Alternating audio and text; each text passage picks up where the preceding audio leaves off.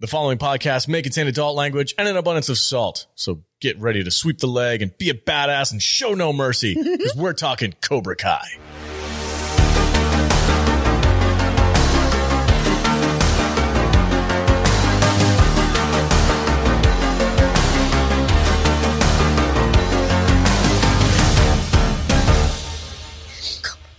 Cobra Kai, Cobra Kai, Cobra Kai, Cobra Kai, Cobra Kai.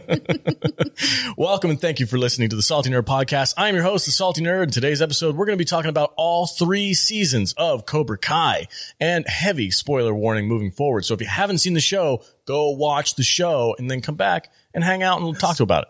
Anyway, all right, guys, I'm joined as always by my awesome panel of nerds, starting with the barbarian space Viking, Mad Vader, 74. What's up, buddy? I'm good. I'm good. Uh, what, what's up? The sky.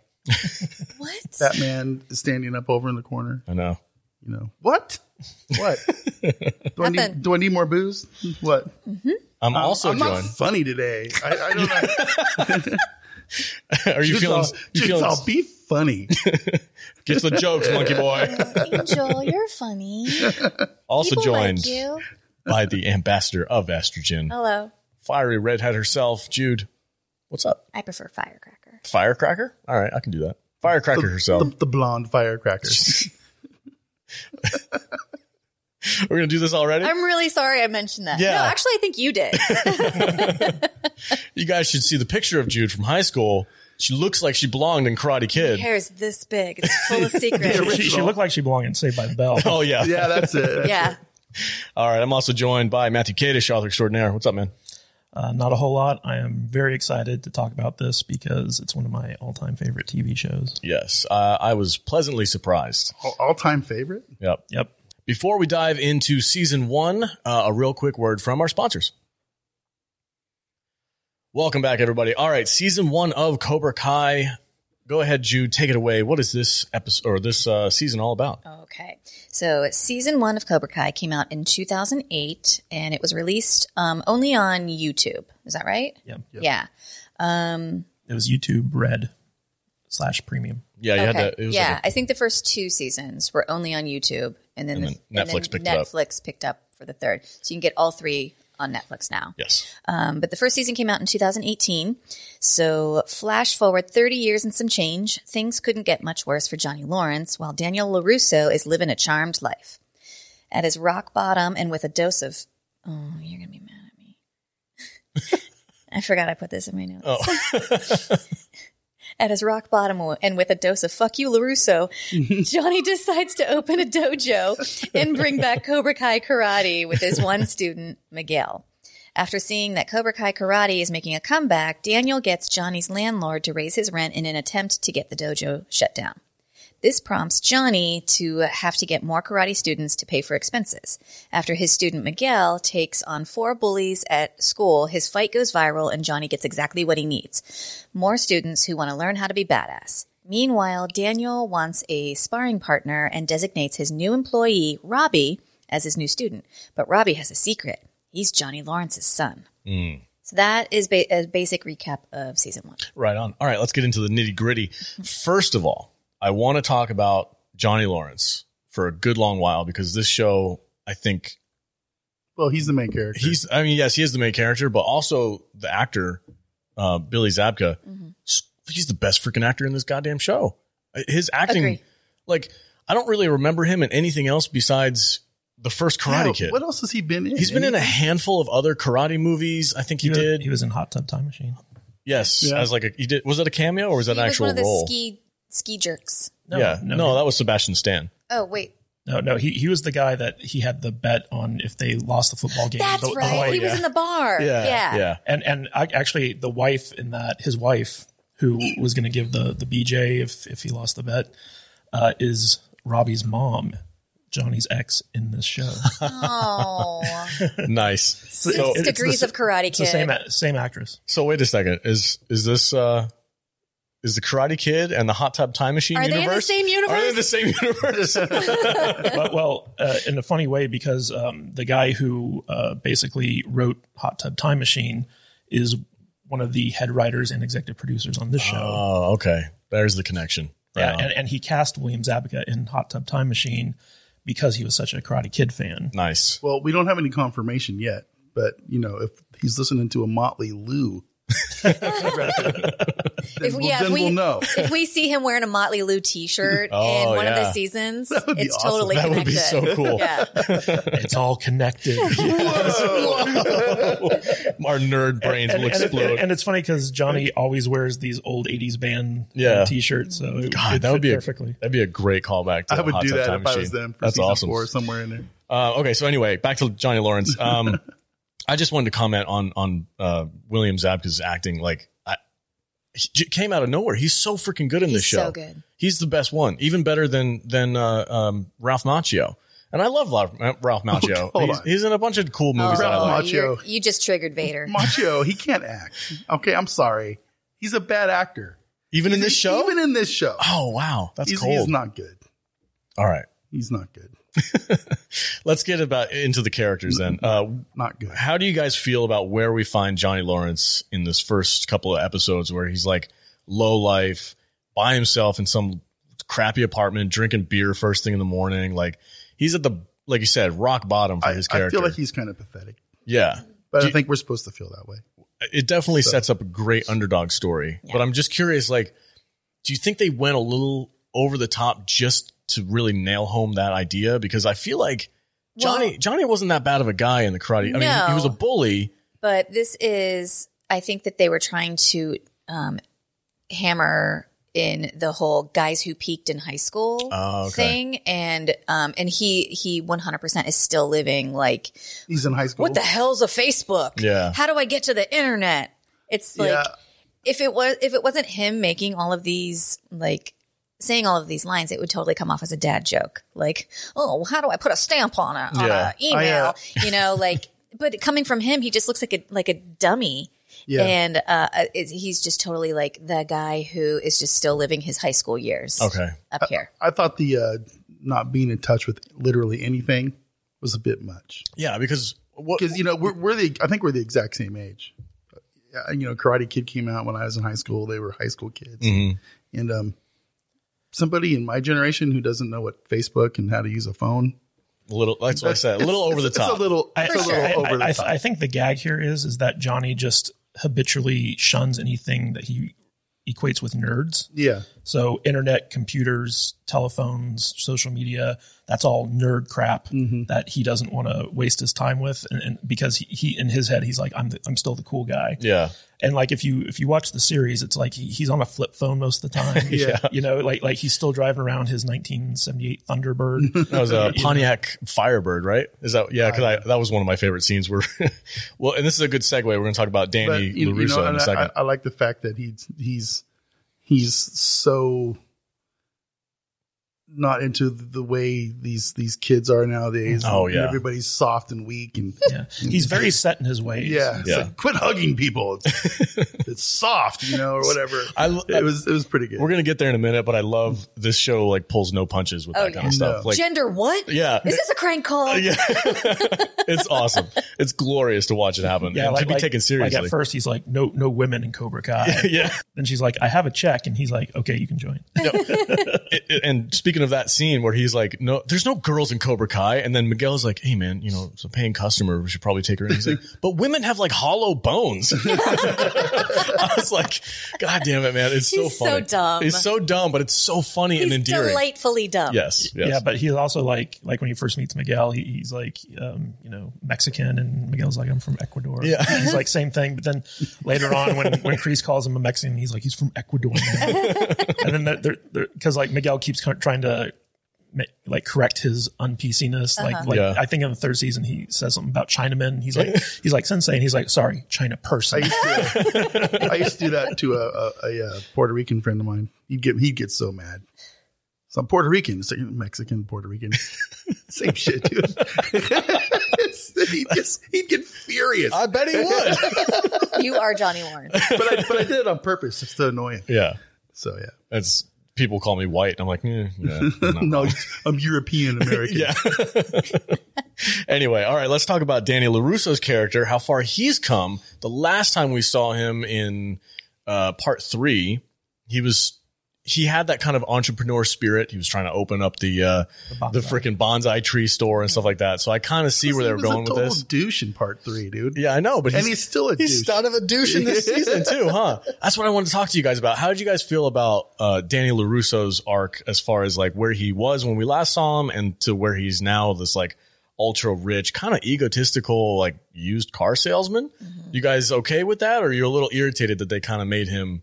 No, I, I got what they were doing. Well, Yeah. I think he's still living his high school years too. Like he's grown up and had kids and created like a grown up life, but he's also still living in that moment of like, we kick the competition. Yeah, he kind of he kind of forgot where he uh where he where he was from as, as far as Mr. Miyagi and stuff go. It's like he got it's like he he lived it and built the dojo and learned all this stuff, but he's he was a long way from uh well, he's a he's a successful business, uh, you know, Yeah. owner, entrepreneur, pretty wealthy too. I mean, he's living in L.A. and he's got this giant Yeah. house with multiple car dealerships, and he's not dealing with freaking. does he have multiple car dealerships? I think he said he was opening to more than one location, right? Yeah, I think I think they have four locations in the valley. I mean, that's quite. He, dude's a millionaire, Yeah. right? He's Yeah. he's well off, and uh, I think it's kind of cool to see where you know where he started in the first uh, Karate Kid movie. He was just some some poor kid from Jersey who moved to Yep. Reseda, and uh, to see where he came now, I think it's really cool. And they, and they played up on that too. Yeah, yeah, for sure. And I think it was nice that they kind of like spent the time to build his character where he is now based off of the things that he was interested in in those first three movies. Like he loved cars because of, of Miyagi's old, you know, old Fords and stuff like that that he had in his uh at his dojo. So he kind of like they they built a good foundation and then this show really did a, a great job of like paying all that off.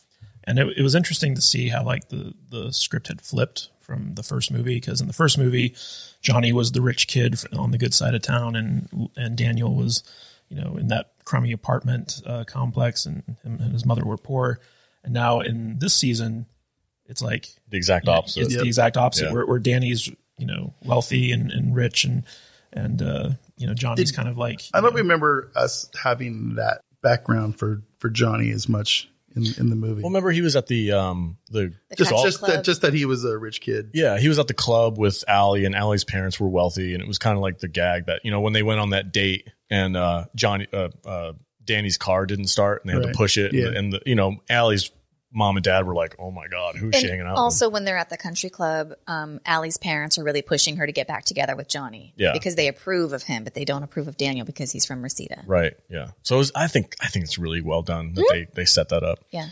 Um, okay, so one of the things that really cracked me up was um was Danny's son and how much of a freaking weirdo he is. I know. And spoiled little rich kid He- brat. he's the epitome of Gen Z, right? general. Yeah, Yeah. absolutely. Absolutely. I can't stand that kid. And I'm like, I, I, it's funny to me to see Danny's kid like act like that.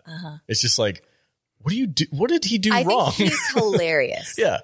What was he? Uh, I, I also love how like he was nowhere to be seen for all of season two. Yeah. It was, it, Just gone. They, they were like, we don't know what to do with this. Kid. Yeah. Yeah. We're just gonna not have him in, in the season. We don't have We, d- time. we don't need his quips. yeah. It, it's, it's And then they bring like, him back for season three, and he looks like a completely different person. Yeah, but they bring him back for like one scene, Yeah. and like one episode, Yeah. and and j- just to remind you that he's hey, still it looked there. like he went to Fat Kid Camp when they brought him back. oh, good for him.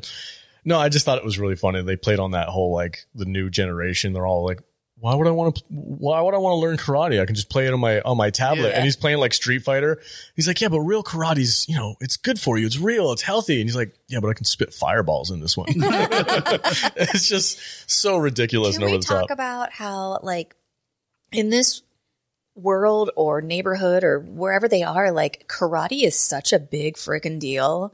Like, everyone is still like, oh, 1984, oh, the two time champ. Like, it's really over the top, like, how invested people are in this karate thing that happened in the 80s. Yeah. People are still talking about it. He based his business on it. He gives away bonsai trees because of Mr. Me. Like, it's, it's a lot. I, I I did like how they talked about how the bonsai tree store failed, and you know uh, Daniel had to go on and discover his passion and become a successful business owner. But he learned from the failure of the bonsai tree store, and to honor Mr. Miyagi's dream of that store, he incorporated it into his successful business. So I thought that was kind of interesting. Like you talked about where Daniel has ended up um, in this season and uh, you, you know, Daniel's kind of like he's much more adaptable than Johnny. Like he, he's grown, he's matured, he's had life lessons. He tries to be uh, good and grow, but as soon as Johnny comes into his life, he constantly like regresses. He does. Yeah. He totally Like, like, regresses. like, like, like when he first sees Johnny and uh, his cousin is like, Hey, is this the guy whose ass you kicked? And he's like, well, technically I kicked him in the face. It's like nothing happened between 84 and 2018. Nothing. Yeah. well, that that's kind of how it is sometimes. when you see your old high school bully, Jared, and you know, you're just, and you're just all those old feelings come back up. And to kind of comment on the point you were making, Jude, about how like, why does everybody in this town know about this freaking one tournament? And I'm like, well, uh, Danny is a huge influence in this area, in his circle of uh, where he lives with the rich people and all that stuff. So I'm sure he's told these stories a million times. So this is like a, a generational thing where Yeah, do you think it's Danny perpetuating the whole like two time champ? Oh, hell I'm, yeah. I'm that guy. Yes. Or do you think it's the town who's like, it's Daniel, the two time champ? No, no, it's Danny and his ego. Who and he's like you said, he's selling his cars based off of this gimmick of like I kick the competition. Yeah, like yeah. it's obviously He's like me when you compliment me. I'm like, stop. Go on. I mean, and it's obvious too. Like uh, I think it, I apologize in advance if I kind of confuse some of the seasons because I binged watched all three in a row. So there's the blurred lines a little bit. So if something happens in season two and I reference it now, it's it's my mistake. But like when he was trying to start up Miyagi Do and get students back in in so that he could teach them. He was like, he was talking up everybody, man. Oh, you know, I- I know how to do this. You know, you don't want those Cobra Kai guys ruining your kids. Like, don't, don't be a snake in the grass. yeah, don't be. Yeah, he's a dick. He's such an undercutting little weasel in this. Uh-huh. well, when he when he tried to go get Johnny's rent raise, oh. I'm like, man, Low. that's, that's a Kreese move. Yeah, what a exactly. jerk, and. Yeah. it's, you know what's weird is it's not the only time he did it. He No. did the same no. thing. And that's the thing. Throughout the season, you're not sure like who the good guy is Yeah. because really this is Johnny's like Yeah. Yeah. this is this is Johnny's story, especially Yeah. season Yeah, one. the, the interesting thing about this series is that each season kind of has a character that it focuses on. The first season's Johnny's season, second season is Danny's season, and the third season is Kreese's season. And that's kind of like the character that we see like the flashbacks from, and we see stuff from their point of view. Like obviously, like we see things from everyone's point of view, but the focus is on like these three characters.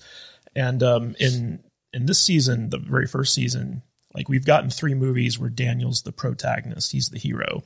And in this season, um, the the script is flipped, and Daniel, even though he's not technically like a bad guy, he's an antagonist. He's he's Johnny's antagonist, and Johnny's the protagonist. He's the main character that we're going along with. and we get to go back through history um, but from Johnny's perspective. Ex- exactly. And, and so the interesting thing about this is that, you know, the, the guy that we've, you know, spent like upwards of six hours with watching him grow and mature as a hero through three movies, um, is now the guy who's working counter to our hero that we're, you know, watching right now. And it's a very interesting take on things because, like Johnny was the bad guy in the first movie and now he's the good guy and Danny was the bad guy in the, or the good guy in the first movie and now he's the bad guy. And, and throughout the course of these three seasons, we see these guys kind of, you know, struggle against each other and, uh, and we see their relationship develop in a way that we've never seen it before. And it's, I, I personally just think it's fascinating. Oh, I think it's And genius. every time those two are together,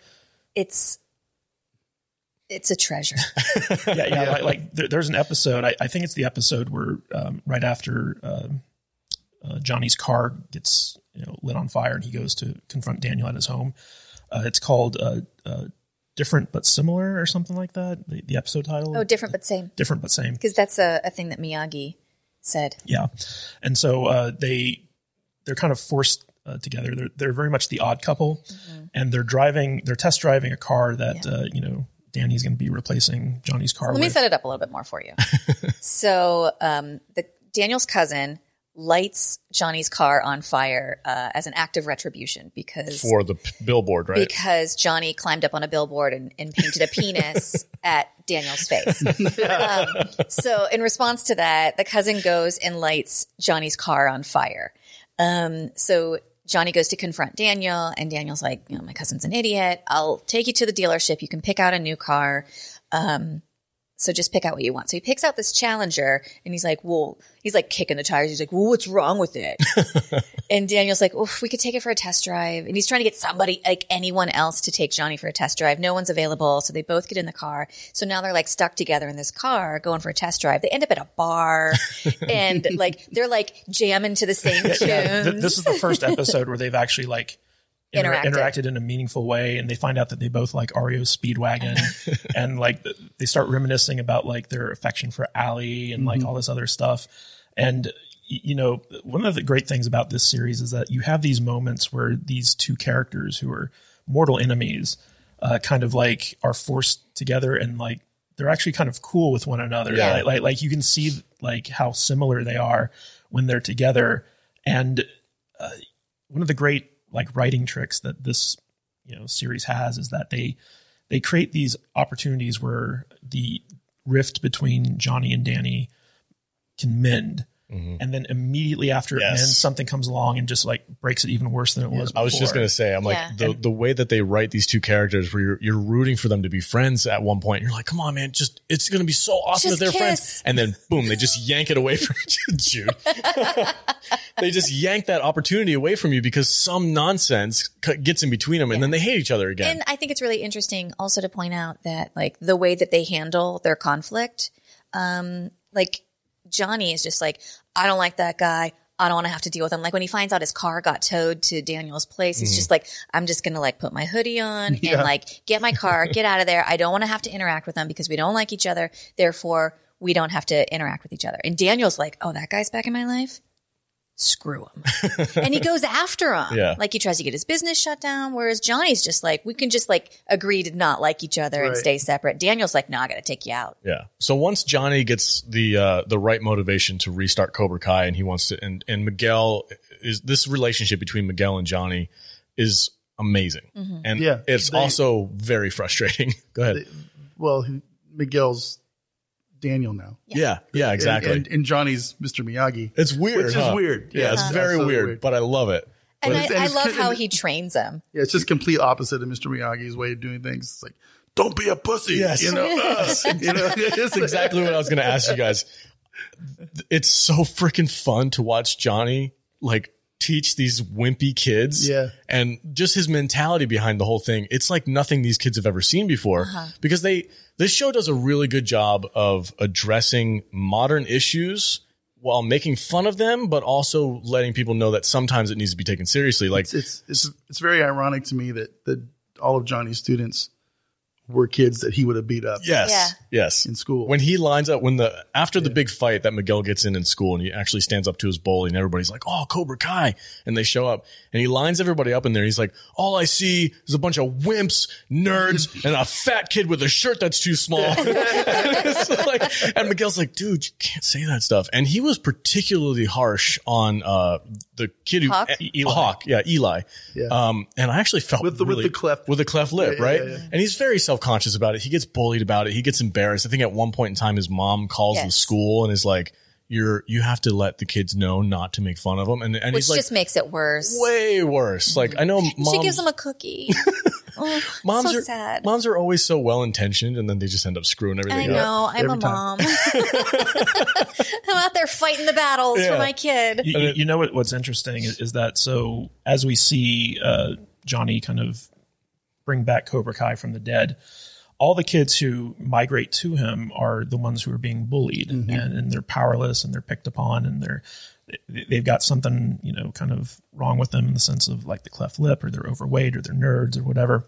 Or a girl. Yeah, Or girl, And- and- your hollow bones. and, and they're all looking for some way to empower themselves and cobra kai gives them that opportunity but the, the issue is that johnny's teaching them what he learned exactly from Kreese. and then at the end of the season when you have the climactic uh, you know karate tournament uh, there the writers created a situation where johnny's surrogate son and top student uh, miguel is up against his actual son and and so Johnny sees what his no mercy kind of Cobra Kai training uh, is all about when his own son is being, you know, um, kind of bullied by it. And that's the moment where he realizes that he had made a mistake teaching them the way he was taught. And the great thing, you know, uh, going to jump ahead to the big cliffhanger at the end of this season is that the minute that he realizes that that's the wrong way to be teaching these kids is the minute Kreese comes back into his life. Yeah, we. So we we haven't really talked about Robbie yet. So Let's talk about Robbie. yeah, so he is Johnny's Estranged. estranged son. son, from his estranged partying kind of hookery mom, right? Yeah. She- Were they she- married? Because Robbie's last name is Keene, not Lawrence. they, they weren't married. I don't think Okay. they were She, she was a baby mama. Okay. And um, Still is. he's basically just a juvenile delinquent. Yeah. Yeah. Yeah. So But he's super smart. yeah, Like he's way smarter than his dad. Yeah, I got to say though, uh, um, as far as the acting goes, again in this show, the actor who plays Robbie, I think is probably the best out of the teenagers. Like Oh, yeah. Miguel's really good, and I, you know, I'm pretty harsh on teenage actors, as you guys know. I, I, it's not really something that I get into, and this show sometimes when it dives a little bit deeper into the teenage element, I kind of lose interest. But then they always come back to Danny and Johnny, and I'm like right back into it. Honestly, the, the kid who plays Hawk, Eli, Hmm. is a great actor. Like they they Jacob flash, Bertrand. uh, yeah, they flash back to when he was like being bullied, and he mm-hmm. looks completely different. He acts completely different. He's all hunched over, and then when he like becomes the Hawk, he's so puffed up with Yeah. himself. gets his mohawk. Yeah, Yeah, Mohawk. And, and I love every time he shows the tattoo, you hear the Oh the my God. screech. It's the best. the, the giant tattoo on his back. That's I'm not going to do the sound, but you can you can edit that in. he takes his shirt off and the sound comes on. Every time they even say his name, Yeah. you hear like That's so the freaking Hawk. He just like he he just like turned into Hawk. Yes. He's like, this is me now, He's bitches. He He's flipped the I will kill you if you make fun of me. He's Yeah, definitely one of the most powerful as far as like presence wise on the show, Yeah. and I love watching his stuff. I I think it's more in season two. I, I feel like they went a little over the top with him, but I, I was okay with it because it was just so damn entertaining. But uh, yeah, he's a he's a great character. But I was like saying like Robbie, I felt like Robbie was really well done. The actor. I don't know something about him. He just seems like he's like Well, fit for the the- part. the he, whole- he does the- really well. The whole thing of him being mad at his dad and him, you know, basically scheming Mm-hmm. to get, you know, Daniel's attention. yeah, just to get spite Just on his father, to- right? Just just to spite Johnny, and, and that's why he started working at the car dealership. Mm-hmm.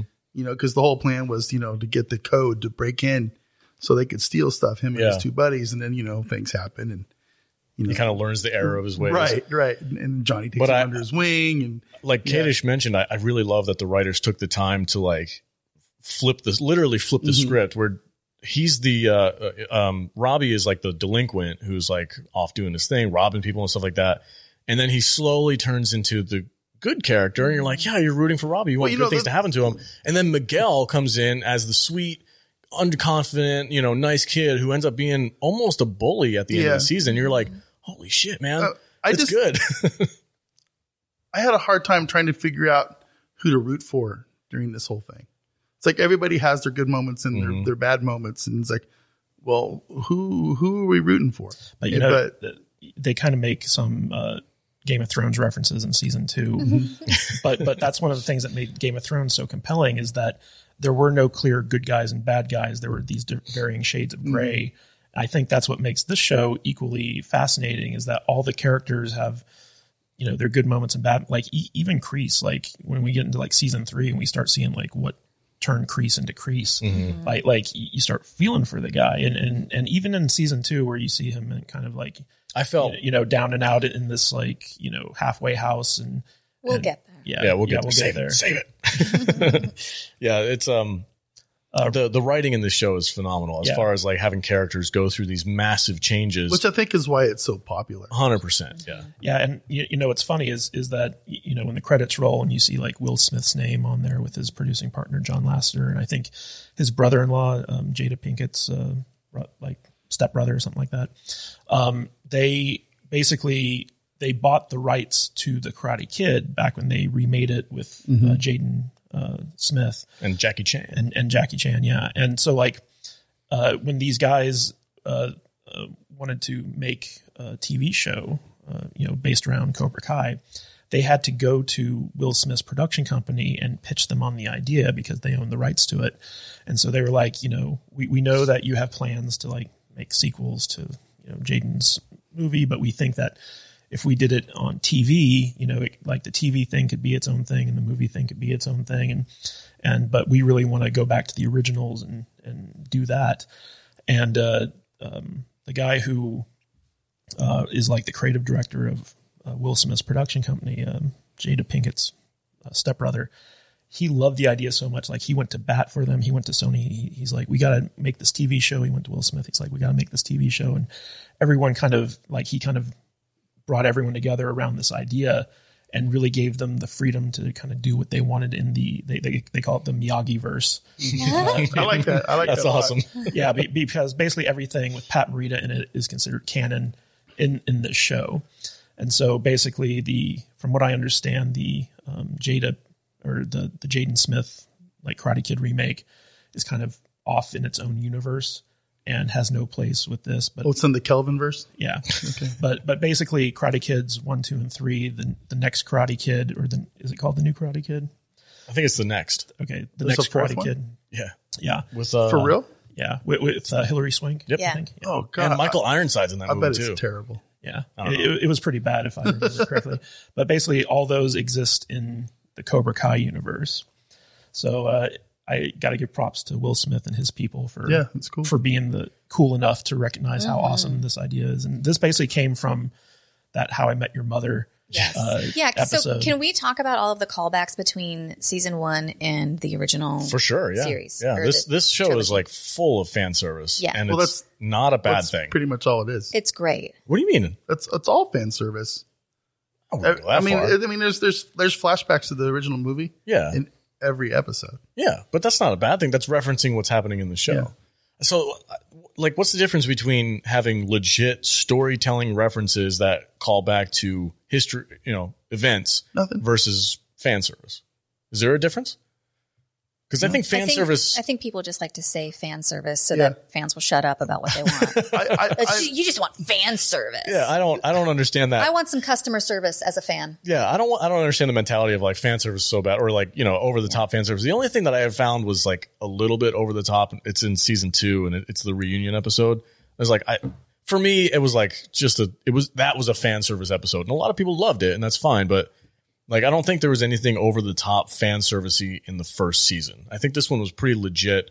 Everything that they referenced had to do with the story itself. I love that Johnny has Miguel pop that crane move off like right at the beginning of the tournament in the last episode. yeah, And he's like, he just does it like, he's like, hey, why don't you uh, do a crane move on this kid just to mess with uh, Daniel? It's- but, but like 30 years later, he keeps insisting it was an illegal kick. Yeah. even though he elbowed him in the knee or what- yeah, the, that's the whole thing too. well, he is- was just doing what Kreese told him. exactly. It's just it's funny to watch them kind of argue over what the semantics of the tournament. and Daniel's like, anything above the waist is legal, man. yeah. um, real quick before I forget, I wanted to talk about uh, Danny's daughter Sam and her best friend Aisha because.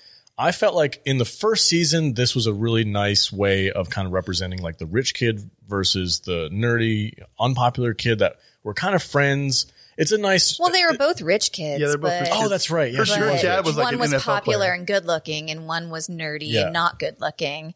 And she was kind of in that, oh, I guess I can't be friends with her anymore if I want to be popular. Yeah. And then by the end, she realizes she was wrong. I felt like that was a nice arc. They Yeah. were they were kids all their lives or, or mm-hmm. friends. Yeah.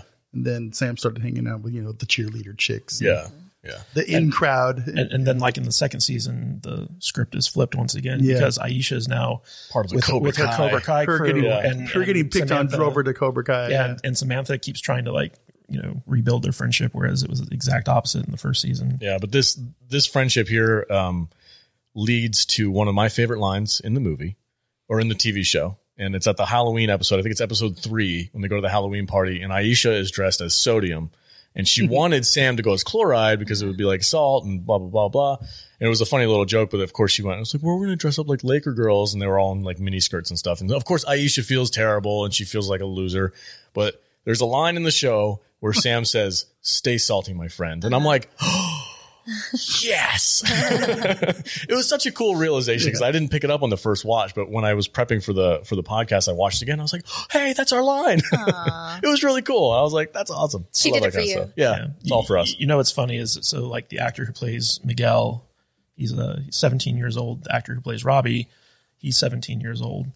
Uh, Oh, I how- thought he was like 32 or something. no, no, No, that's he's, he's Daniel. an actual teen. Yeah, Ralph Macchio is like a one off. Yeah. Ralph Macchio is like 59 years old now. He still looks like he's in his forties. yeah, he's always looked young, but like so when he was doing the original Karate Kid, he was like 22 years old, and the girl who plays uh, his his daughter, Mary Mouser, she's like 23 years old in the first season. Oh, really? Yeah, so so she, she she's like five years older than the two boys that she's supposed to be in love with, and and so like uh, I, I think that there was like some awkward moments for her when she's like supposed to be kissing these boys and stuff like They had, to, that. they had to put like a piece of paper in between their mouths. Oh my gosh. All right, guys. Uh, do you guys have any final thoughts for season one? Uh, do you guys want to talk about anything else in particular that really affected you? I know we talked about the fight a little bit and how the roles were reversed with Miguel versus So, so the season one ends with, uh, With the Miguel tournament. and winning the tournament, right? Yeah. So yeah, yeah. Well, one of the things I, I really like about how this show is structured is number one, you can tell it was made by people who just absolutely are have huge love for for this property, and bringing back all the old characters and mixing in these new characters. It's you know every character, even like the minor ones, are so well defined, and and you, you care about all of them, and there's just like some such great development where we get to see um, kind of like how Daniel em- embraces Miyagi's teachings and how he's trying to pass it on, and and uh, they they do such great jobs of, of contrasting the characters. Where you know um, Daniel's method of training is very kind of like out in nature, down to earth. It's it's based in, in manual labor, and uh, Johnny's method of training is is very kind of industrial. Like uh, you know, he takes them to junkyards and like you, you know um, in the dojo and stuff like that. And and so like uh, in fact, uh, you know, Johnny's got Miguel kind of cleaning the uh, the dojo at first, and he and and Miguel's like. Uh, hey sensei, is there any specific way I should be washing this window? And he's like, nah, just make sure it's clean. like, like, like, like Whereas Daniel would have created a lesson Oh, out for of it. sure. I, yeah. I do love the riffs off the movies. It's Yeah. good stuff. Yeah, and uh, I, I mean, there is a lot of great things. Like for instance, at, at the end when Robbie gets hurt in the tournament, and Daniel starts doing the Miyagi Yeah. thing, and then he, then he's like medic, just uh, you know, like a great little setup. But I have I have found myself doing that at like work and other places. It's just, the, the meditation thing. They're all, what are you doing? And I'm like, uh, I don't know. I don't know, nothing. I've been watching Karate Kid. but but, Oh, okay. but in every episode, whether it's Daniel and Johnny or Miguel and Robbie, uh, we see like uh, you know th- these contrasts where you know Daniel and Robbie are doing something, and then we cut to Miguel and uh, Johnny, and they're doing something that's kind of related to what you know Daniel and, and Robbie were doing, but in a different way, and mm-hmm. and it's always so fascinating to see how these shows are written and how well structured they are. And you know every like every season kind of builds up to like a big climactic mm-hmm. fight. Mm-hmm. And in this one it followed the original karate kid movie structure where you know it was the all valley tournament was the big climax of, of the season and in season two it's like the big school fight and in season three it's Yeah. the, the big larusso family home fight You're getting ahead of us, man. You're getting ahead of us. Well, I, I'm, I'm just saying that structurally Yeah. Stru- they have structurally, their- the, these seasons are planned out in, Right. in such a perfect way, but even episode by episode, every episode is structured perfectly. Yeah. And, and it, it's just such a testament to how good the writing is in the show. Yeah, this is one of the one of the best written shows that I've seen in a while. It, it always makes me laugh because when this first came out, I'm like, they're making a Karate Kid show on YouTube. yeah, What? Yeah. Oh, we- buy YouTube Red. Watch this Karate Kid show that nobody asked for or ever thought about they wanted ever. And then we're like, oh, okay. Yeah, Jude And- Jude kind of touched on it, but this was originally a, a YouTube Red original series, and we actually subscribed to YouTube TV just so we could watch the first two seasons of this back when uh, it was on a YouTube exclusive, and we loved it. Mm-hmm. And apparently, they had shot season three, but they weren't releasing it because YouTube was getting ready to shut down their their original series offerings because it wasn't making them any money.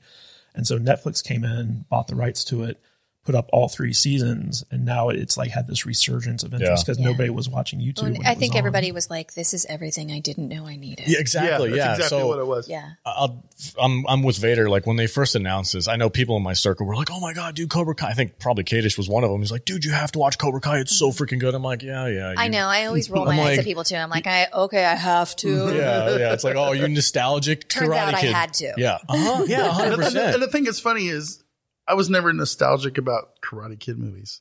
They were just some stupid movies I Yeah. watched 30 years ago and pretty much forgot about, except for, you know, the wax on, wax off stuff, Yeah, which is just, you know, kind of a generational joke. Well, it's funny. We just watched the Karate Yeah, Kid yeah, yeah. movies last week, and we were kind of like, these movies kind of suck. But Yeah. when the movie, do. when the TV show references them, I'm like, oh, It's that was awesome. such a good part. You know They what I made mean? that terrible movie so deep. I know It was so good. they did a great job at like. and, and, you know, speaking of the original movies, so the very first scene of season one of Cobra Kai, it's the it's a flashback to the All Valley tournament where you know Johnny and Danny face off, and they actually went back and found that John uh, Avildsen, the guy who directed the first Karate Kid, he had shot so much footage that didn't make it into the movie of the the tournament that they actually went back to the archives and started pulling all this extra footage. Oh, cool. And so all the stuff that you see at the beginning from different angles that you didn't see in the original movie was from that original shoot. oh, I got to go back and That's rewatch awesome. that part. Yeah. All right, guys, we're getting a little long winded here. What's our final thoughts on uh, on season one of Cobra Kai? And if you want to, you can give it a grade or a rating or whatever. Uh, Vader. Oh, um, thoroughly enjoyed season one. Um, I honestly think it's my favorite Of of, the the, three? three. but we can talk about more of that later. Um, good stuff, man. I, you know, it's, it's it's the series I didn't know we wanted, Yeah. and uh, like we were just talked about, and uh, it's just good. I, I highly recommend anybody out there that has some time to go check it out Right on. for sure. Uh, Jude. I love it. It's amazing. I, exactly like I, it's everything I didn't know that I needed, and I need it. I give it a five out of five. Don't be a pussies.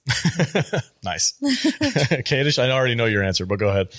yeah, like this, I was so impressed when I first saw the show that, um, you know, it's up there with my all time favorite TV shows like The Wire and Breaking Bad and Wow. now, now Cobra Kai, just like perfectly written, perfectly executed TV shows.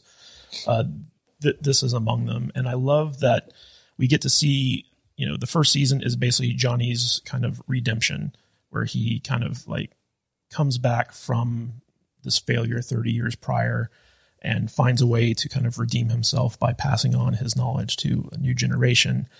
And, uh, uh, you know, like the whole thing with like him and his estranged son and him and his ad- kind of like adopted son, Miguel. And, uh, you know, all this stuff and the layers that we get to see, like we get to see him dealing with his abusive stepdad. We get to see him, you know, dating. We get to see him, you know, kind of connecting with this kid who, you know, is without a father and kind of mirror the Daniel Miyagi relationship, but in a in a different way. And at the very end of the series, when you know they're champions, and and we see him in his Cobra Kai dojo, and he's just surrounded by like his his new kids. It, it's such a it's such a you know badass moment. Powerful, yeah. Badass. yeah, you, you, you can't help but but cheer for the guy. And then like at the end when Kreese shows back up, Oh, and- and- bombshell. and- yeah, Yeah. And, and you're just like, I can't believe they got Martin Kove to come back to this. You know? And then it ends, and you're like, "Whoa, who else are they bringing back?" Dude, I'm wor- next season's cliffhanger really got me, but this show is so freaking good at making you go, "Oh my god, I have to watch the next season." Yeah. Like, they they nail it every time. It's definitely must watch. yeah. Other sure. than the main characters, who is like your favorite? um Other than like Daniel and Johnny, okay, besides Daniel and Johnny? yeah, Um like of the side characters, who do you favorite, love? I would have to say probably Hawk. yeah, Eli. I think his arc is really fascinating and fun to watch. Um so that's that's what I'm just going to go with my answer. okay, Yeah, I, I think mine too. It's Yeah. Hawk. Hawk? Yeah. Jude? Kadish, Oh, Are, are we talking about season one or all? just season Just- one? just- just season one. Just season one. Okay. Um, I'd probably have to go with Hawk. Yeah. Yeah? Yeah. I love Hawk, He's a he's a standout. but I also love Dimitri. His- Dimitri. his Demi- friend. Dimitri's good too. Yeah, because he's he's also just you know this little nerd. Yeah. With Eli, they're sitting alone at a table, and then um and then he starts like coming up in the world. Dimitri's definitely for me. And I think he's it- so funny. he's funny, but I think he endeared himself to me more in season two. Yes. I, I loved how so at the start of the season, Sam is dating this Asian kid who uh, Kyler. Ky- Kyler. Oh, who's, yeah. who's like the bully. And uh, you know she brings him over to have dinner with her family, and Daniel, because he's Asian, keeps like trying to push all this Asian culture on him. no, It's like, no, man, I don't like fish. And, and Sam's like, you like fish? You eat the fish? He's like, oh yeah, Mr. Lusso, do you have some fish sticks? And I'm like, oh my god. Yeah, fish fish sticks are bomb. And, and, then like Daniel's asking him where his parents are from. He's like, uh, I I think they're from California. and, and, and. Daniel's just like so disappointed in Yeah. him because he's not like truly Asian. These Yeah. disillusioned kids today. I shake my head. Yeah, it's so but so but sad. but Daniel even have has like other rivals where he's got like the the guy who has Oh, the Tom rival car, car whatever. dealership and stuff like that. And and so it's kind of funny to see Daniel like he continues to struggle. Uh, you know, even now that he's like quote unquote successful in, Mm-hmm. in, in life and stuff like that. And so like you can kind of see the parallels b- between him and Johnny uh, in, in that respect as well. For sure. All right, guys, that's it for season one. Stay tuned. In just a minute, we're going to start talking about season two. But real quick, a real uh, little break for our sponsors.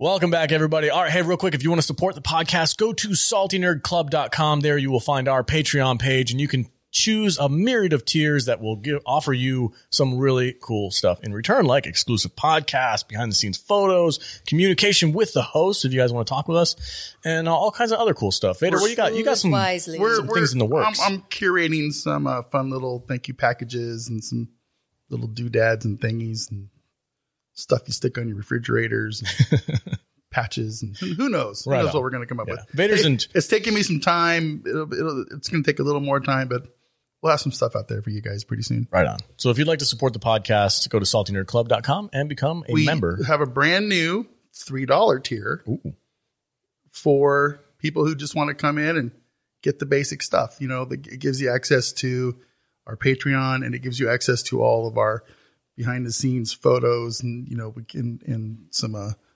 Cool. We, we good? Yeah. Okay. that was terrible. All right, guys.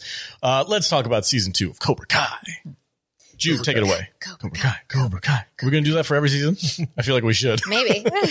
All right. Season two, Cobra Kai. The rivalry is on. Miyagi Dojo is open for business and accepting new students. But guess who's back from the dead? John Kreese, Johnny's former sensei. Miguel and Samantha break up and each start dating someone new. Miguel starts dating the Cobra Kai psycho, and Amanda or Samantha is dating Robbie, Johnny's son, who has moved in with the Lu- with the Larusso family. When Tori, the psycho, sees Miguel and Sam kiss drunkenly at a party, she challenges her to a fight over the school loudspeaker, which brings all the boys to the fight. It's now a full Greasers versus Socs school-wide rumble where Miguel ends up catastrophically injured by Robbie. Mm. Spoiler right. alert. I uh this was just some straight up CW teenage Yes. soap opera nonsense season. I, I was not into this. I'm so much. glad you said that. Yeah, So glad because I it went a little off the rails for me. I agree to a point. I still think that they they held the anchor with Johnny and Yes. and Danny. The Johnny and and and, and Danny stuff, and Dan, Daniel Daniel stuff is fine, Yeah. but the, the the the teen angsty soap opera bullshit with the kids. Yeah. You, you know what though? was not Like good a, for me. a good love triangle is just fodder for drama. Oh, Like- 100%. Like it's it's one of those things that everyone can kind of get behind, and and I like that they spent all of the first season kind of setting it up, Mm-hmm. and then in the second season it, it, they really pay it off. The love triangle between Johnny, Daniel, and John Kreese. It's um I'm not saying it's poorly written or anything like that. It's just for me, like the teenage drama stuff, it was just an eye roll, cringeworthy stuff that I didn't really care too much about, except for I felt like the writers were doing a really good job of like maneuvering each character that was a setup and a payoff for the final season. You know who we mm-hmm. forgot to talk about? Who did we forget? The homeless woman. Oh my god. She's hilarious. so she pops up in every season. There's Yep. this homeless woman who's just there to antagonize Johnny. yeah, and she hangs out in front of the in front of the dojo, the, right? the strip mall that the Yeah. dojo's in. Yeah, she's always like eating out of dumpsters, and then Johnny comes upon her and she's like, "Don't think you could have any of my dumpster food because you can." And he's Yeah, like, she always implies that He's like, like- he wants to sleep with her. "Yeah." He's like, "Don't you have a home to go to?" And she's like, "Why? You trying to take me home?" She was the one who like uh was like tapping on the windows when the girls were in that in the car in the parking lot, right? yes, Yeah. And that was funny because she was sitting there. she's such a creep. the, the two like rich girls were like, "Don't look at her, don't make eye contact," and she just like tapping on the windows. Hello. we, we also forgot to mention that Samantha was kind of like the the catalyst for everything that happened in season one, where her and her two rich friends uh, basically ran into Johnny's car Yes. and Yeah. totaled Oh it. yeah, yeah. And, and and it was kind of like one of those things where when Johnny sees Samantha later on, realizes that she's He uh, sees red. well, well, he realizes that she's Daniel's daughter. Yeah. he's just like, of course, like the Larusso, Yeah. like e- even the new generation of Larussos wants to ruin my life. Uh-huh. You know, yeah.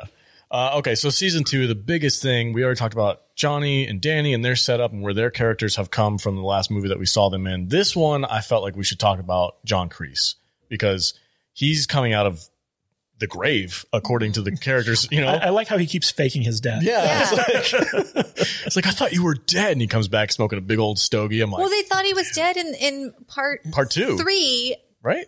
Didn't he disappear? No, it was, it was Karate Kid Part Three where he faked his death Yeah. the first time. And He went to Tahiti or something. Yeah, and uh, Silver Oh, sends that's him to right. Tahiti. Yeah, okay, that's right. Yeah, and then he comes back from the dead, and now he's dead again, and then he comes back from the dead again. yeah.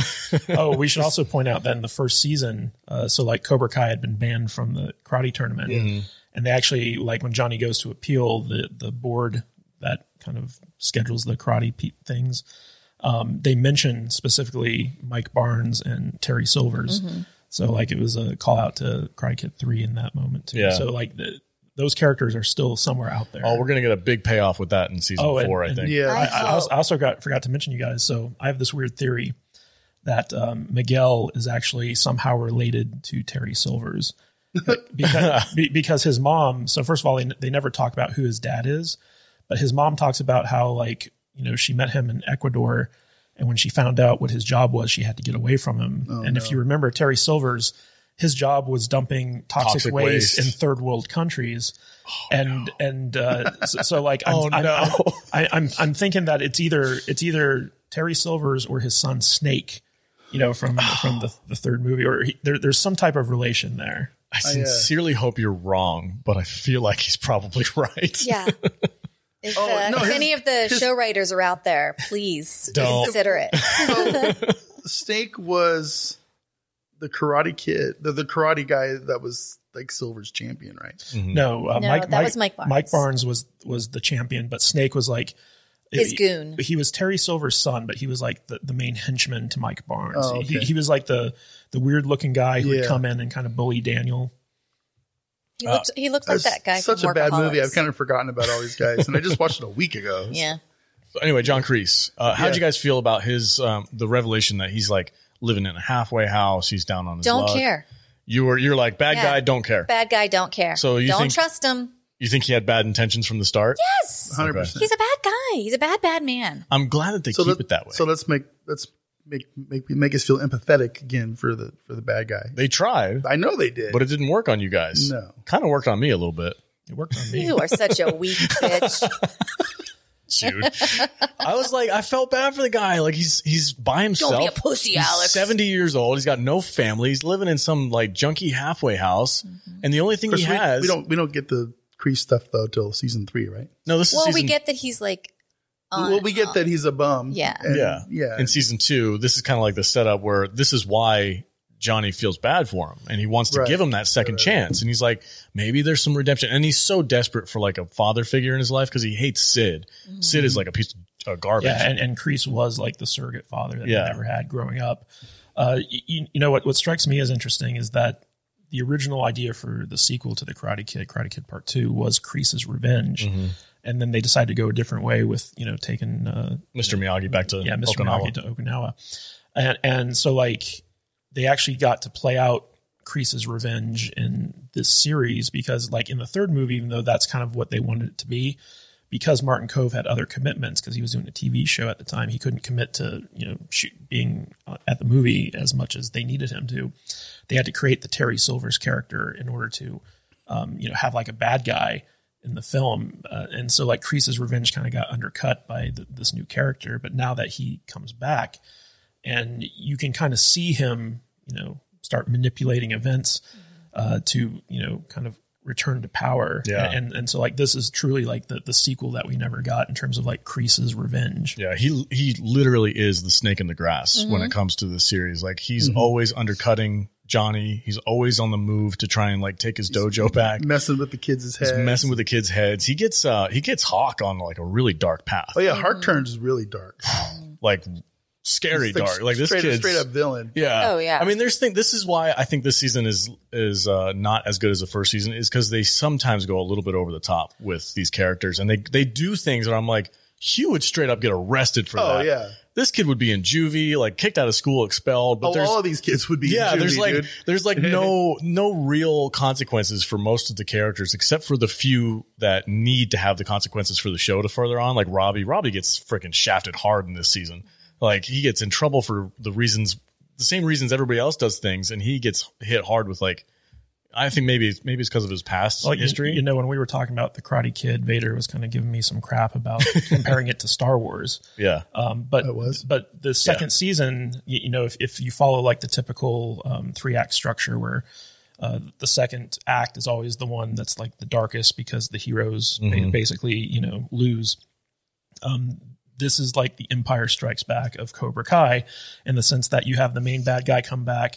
He usurps our, our main character. He, uh, you know, um, I guess seduces like the, the, the students to come over to his side. Alex has And- a look on his face and- that says, "I had that in my notes." Yeah, and, and, and, and the Like, good, the good like- guys lose basically at, at the end of the season. I'll turn it over to Alex, but I just wanted to point that out. I just I can't stop cracking up because I saw your face and I was like, "Oh shit!" I'm like 30 minutes from now, I was going to say that. him. so so Kreese is the the emperor. Yeah, uh, pretty much. He's the devil. He's he's the bad, the main bad guy, and uh, he's he's trying to find his Darth Vader in this season. He's always on the lookout for the strongest and most Yeah. most evil kid. Do, do you- do you remember like when we were talking about the original Karate Kid back in our last episode? I, I was like, Kreese is the Emperor, Johnny's Darth Vader, um, D- Daniel's Luke Skywalker, and Miyagi is Obi Wan slash Yoda. yeah, And so, like, y- you know, you can kind of keep going with that. Where in this series, Kreese is trying to um, seduce Johnny's son to to the Cobra Kai way. Who's things. Boba Fett? Uh, Terry. All right. So we kind of mentioned like this this season really um puts a magnifying glass on the teenage aspect of the show, which is not doesn't really draw to me. It doesn't draw to Vader. Uh Jude, did you find yourself attaching to these characters? Like we we saw Sam and Robbie together and then Miguel and Tori and they they had their little weird rivalry, love not a triangle. What's the other? Was when there's four of them? They're all in love with each other. I don't know. It's, it's still called the love triangle. Is it okay? Isn't it a love square? I don't know. Karate orgy. Yeah, that would be a that'd be an orgy, Bob. These are teenagers we're talking about here. Um, Well, technically, most of them are in their twenties. yeah. True. Uh, so, Jude, did you find yourself attached to this these characters in this season, or were you kind of just like waiting to get back to Johnny and Danny? I mean, the I I'm always waiting for um, Johnny and Danny to be together to interact together because that's my favorite is when they're like just busting each other's balls. But yeah, I was invested in the the other story with the the kids. Um, I really liked where um, Robbie's character went. Yeah. Like I really liked seeing him like sort of get grounded and become like LaRusso's surrogate son and look to Daniel as like how Daniel looked to Miyagi and like all of the things that Daniel learned in the movies, he's now teaching to to Robbie. And it was kind of a cool um passing of the torch. And and I liked it. I was into it. Right on. Uh, Kadish, what are you? What, well, Kadish, what about you? Yeah, what I found really interesting about the second season is that all the Cobra Kai's are basically now the people that they used to hate in high school. They were they're, they're now the bullies, and they're the ones who are picking on people and and causing people to experience what they experienced when they were the victims of, of bullying. And you know, Johnny's there and he sees what his original teachings have done to these kids, and he wants to change it up. He wants to teach them that there's a difference between mercy and honor and that uh, you can still be a badass while still having honor. And but Kreese is there to kind of like undercut that and, and show them a darker path uh, that you know he can lead these kids down. And I just found it very interesting with that switch where basically now like all the kids that we sympathize with in season one that we saw become badasses through Cobra Kai are now technically the bad guys. They're the they're the bullies. And uh, uh, this season is really kind of Daniel Larusso's season, where, where like the focus is kind of on him, and we see him kind of embrace, you, you know, the role of being Mr. Miyagi and, and trying to teach a, a different alternative to Cobra Kai's teaching. Yeah, he's he's all like, man, like I gotta, I have, have no choice but to impart my wisdom on these kids. Uh-huh. my, My my favorite one is the really dorky kid. What was his name again? Dimitri? Dimitri. I love him. There during this season is freaking hilarious uh-huh. because it's it's funny to see like he he goes into Cobra Kai thinking like, all right, guys, I'm going to give this a second chance. I've thought about it. I have some ground I have rules. some ground rules though. His re- his interaction with Kreese is freaking hilarious. He Uh-huh. just gets punched in the face. And get a punch in the face by Kreese. He's like, and get then out of he puts that um, Yelp review, Yes. which, which triggers Hawk. Yep. And Hawk's like, you got to take it down. And he won't. So this is what severs this friendship between Eli and Dimitri. And it is interesting to point out that in this season, we're introduced to a lot of people who start off as friends. Mm-hmm. And then because of Cobra Kai, these friendships are, are broken.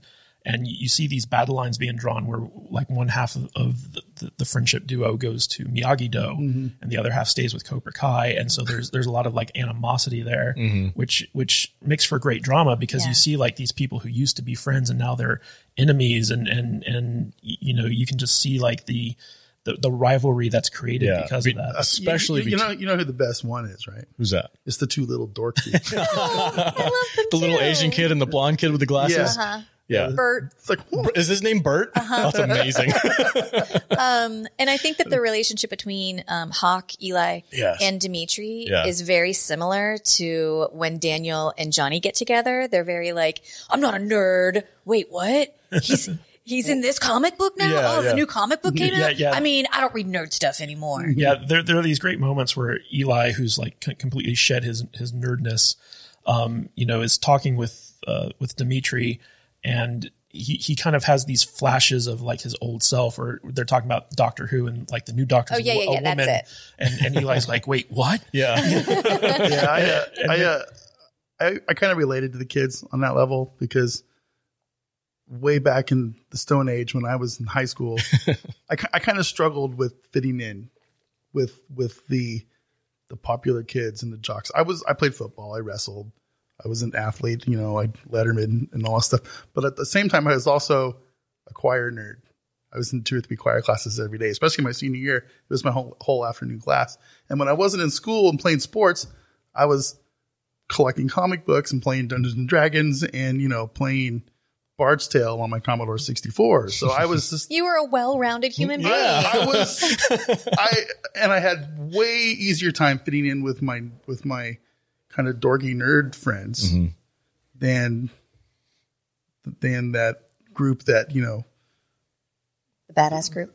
well I don't The want jocks. the jocks Yeah. you know I mean we were all friends and everything but I never was really in that The click. the click. Yeah. yeah so I, I can relate to the nerds a little bit here And it's interesting So- in, in the show where like the first half is like Daniel, like he's trying to actively recruit people from Miyagi Do by offering them like a alternative to Cobra Kai, and then he He's realized like, I'll teach you for free. yeah, yeah, he- he's doing commercials, but then he realizes that he just needs to let students come to him. And eventually it's the people who are either bullied by Cobra Kai or rejected by Cobra Kai that end up kind of coming to Miyagi Do. Yeah. And uh, it- it's, it's a very interesting, like, you know, kind of philosophy because Daniel does all this stuff like when he goes to like the town fair and he's going to break those blocks of ice. Was that season two? The Ice and Fire yeah, episode? yeah, yeah. Okay. Yeah. And and ba- basically, um, you know, we, we get this flashback to Karate Kid Part Two where he breaks the ice in the bar, and he's gonna you know do this big kind of demonstration in front of people, and then Johnny just comes and breaks like bricks that are on fire with his, with his bare fist, just to- totally like blows them out of the water. Yeah, and every time Daniel's trying to like talk to people, like talk to the parents Yeah. about his dojo, like a nut, like Aisha's mom comes up and is like, "Oh yeah, karate has totally changed my daughter's life, and she goes to Cobra Kai, and Yeah. here's a video of like how Yeah. badass it was at that festival." And I, I love Johnny learning about advertising where he's like hash brown that stuff. Yeah. You know, he's, he's like put a put a cobra at, at the end of the video, make it chrome, make it make it really pop. This is this season really uh, brings the humor for me, especially with Johnny uh, trying to learn like the modern ways of like doing things. Send it to the internet. It's just so funny. It's like a very fish out of water thing, but it's it's really good stuff. And there's one thing that this season does that hasn't I haven't seen before is uh, most of the time when you have either Johnny or um, uh, Danny teaching a student, you know, they have their typical like, oh, they don't get it at first, but then they have a they grow in their skill and they become, you know, they're cracking boards and stuff like that. Where Danny runs into this one student, Demetri, who just doesn't get it. Has zero athletic He's knack. so precious. He's so Yeah, he- he- hilarious. He, brings like a note from his mom. Yeah, Yeah, it says says- like he can't do karate.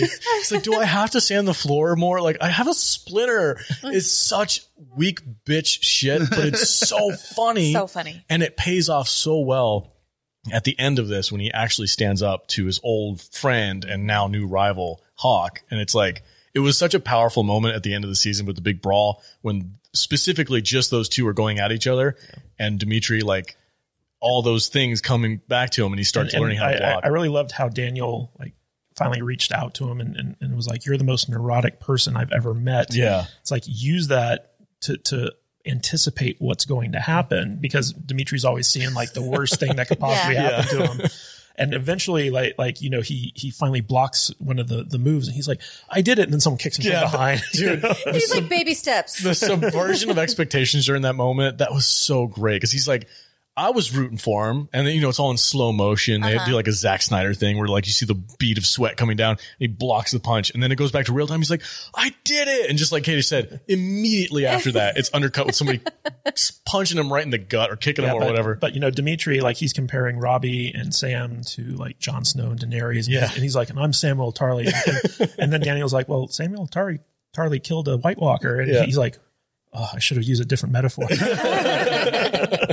yeah, the Game of Thrones references in this season were pretty good too. Um, it was it was pretty fun, but that was one of my favorite. Like as far as the teenagers go, I think Demetri had the best arc, and there was another. Uh, I think it set off part of the rivalry with Hawk was um, at that at that Rager party that they were Yeah. at.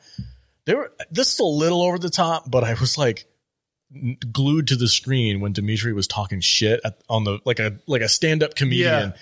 And he's like, Yeah. And you know what else he does? He wets the bed. And I'm was like, like, uh-oh. He was bringing all the dirty laundry up on uh-huh. It's on like Hawk. Demetri's dead now. yeah, yeah. And I was, I almost didn't feel bad for him. Like, dude, you're No. asking for that You know, ass who, whooping. you know who we have to talk about who's new to this season is Stingray.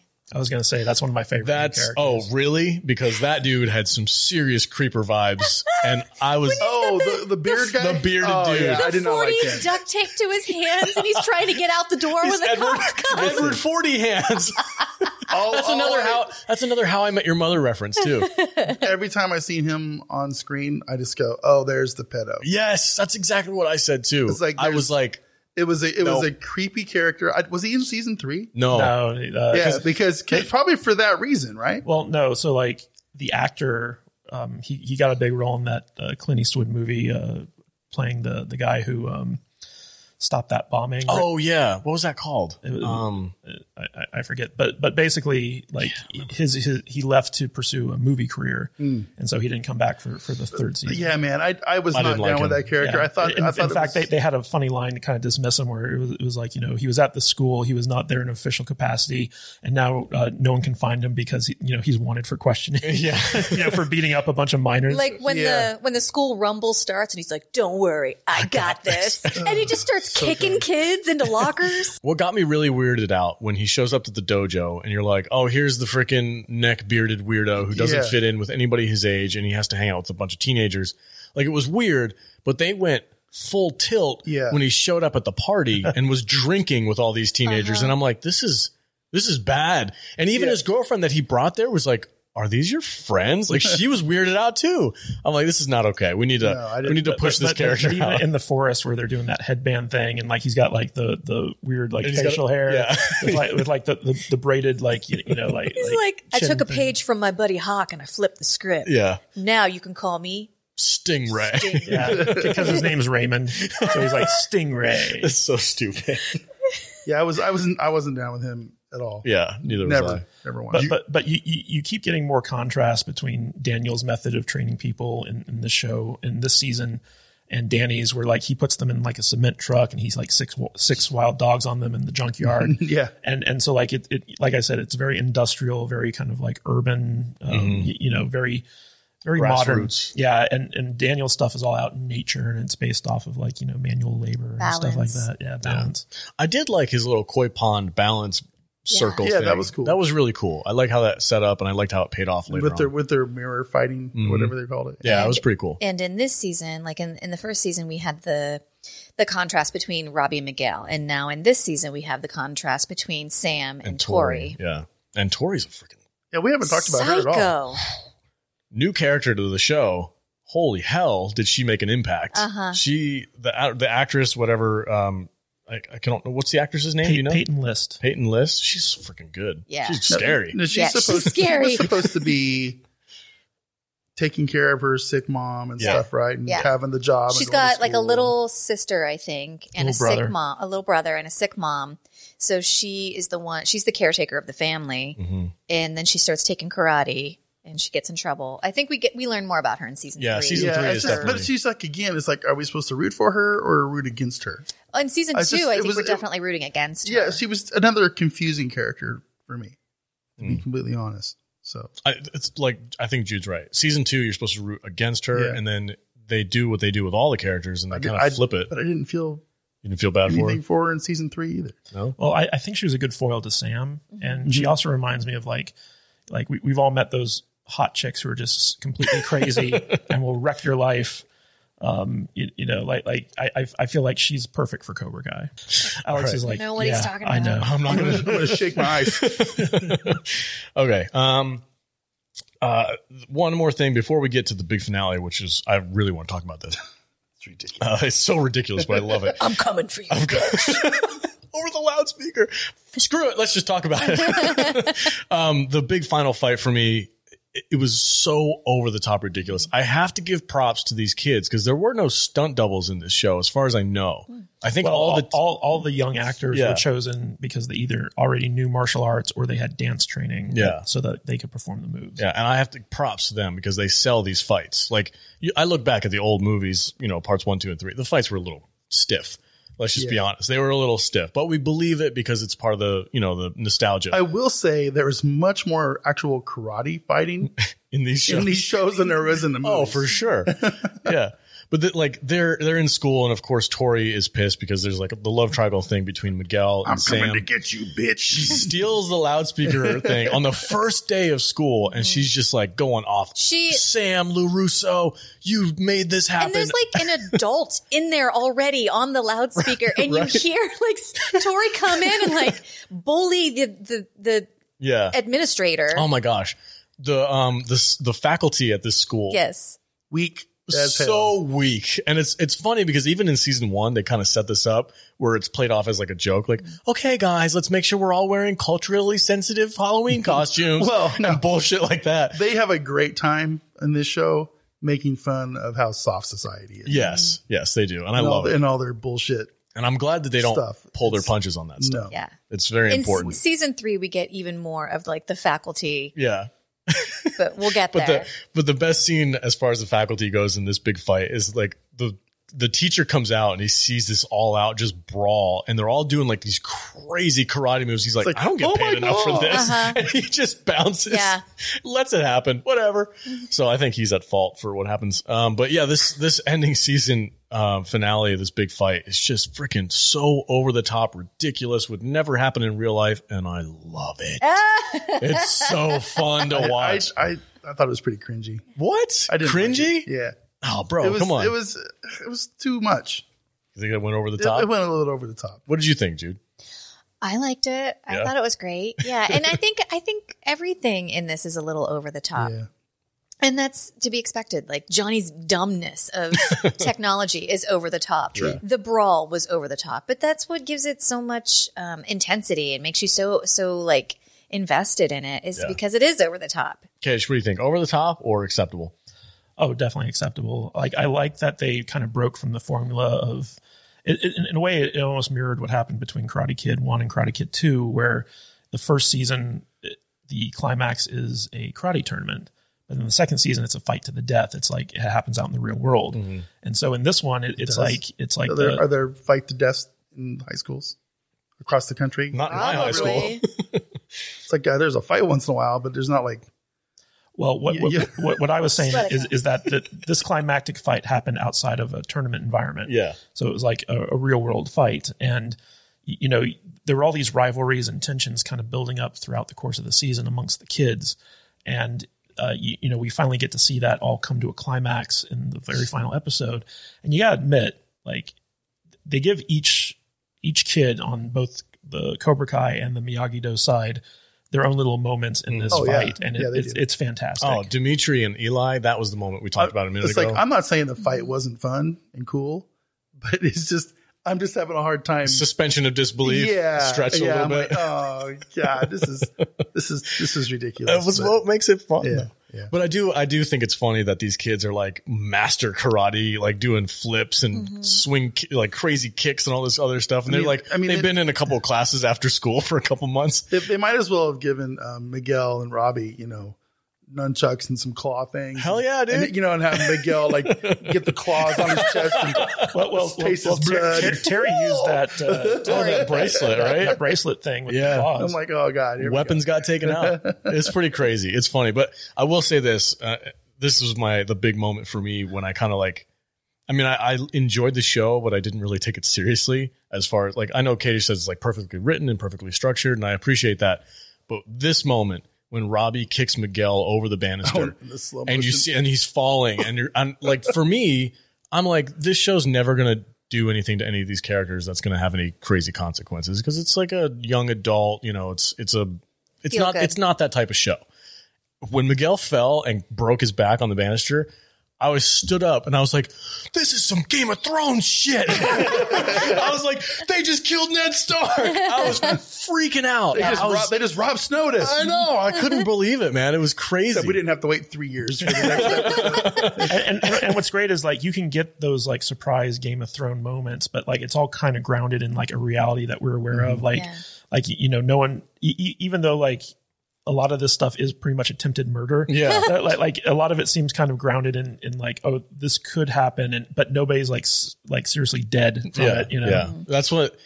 It's a little bit of a disappointment. I think it get more in season three, but for season two, like that that huge cliffhanger with Miguel falling and breaking his back, and he's injured, and that, that's where the show just stops. Yeah. and it's like And then- everything after that is just aftermath. And leading up to that, you get to see like this character that you've been rooting for this whole time switches, and now all of a sudden he's the bad guy. Mich- Miguel was showing mercy, um, and Mm-hmm. Robbie. fighting fighting with honor, and Robbie, who's been trained to only defend himself and to fight with honor.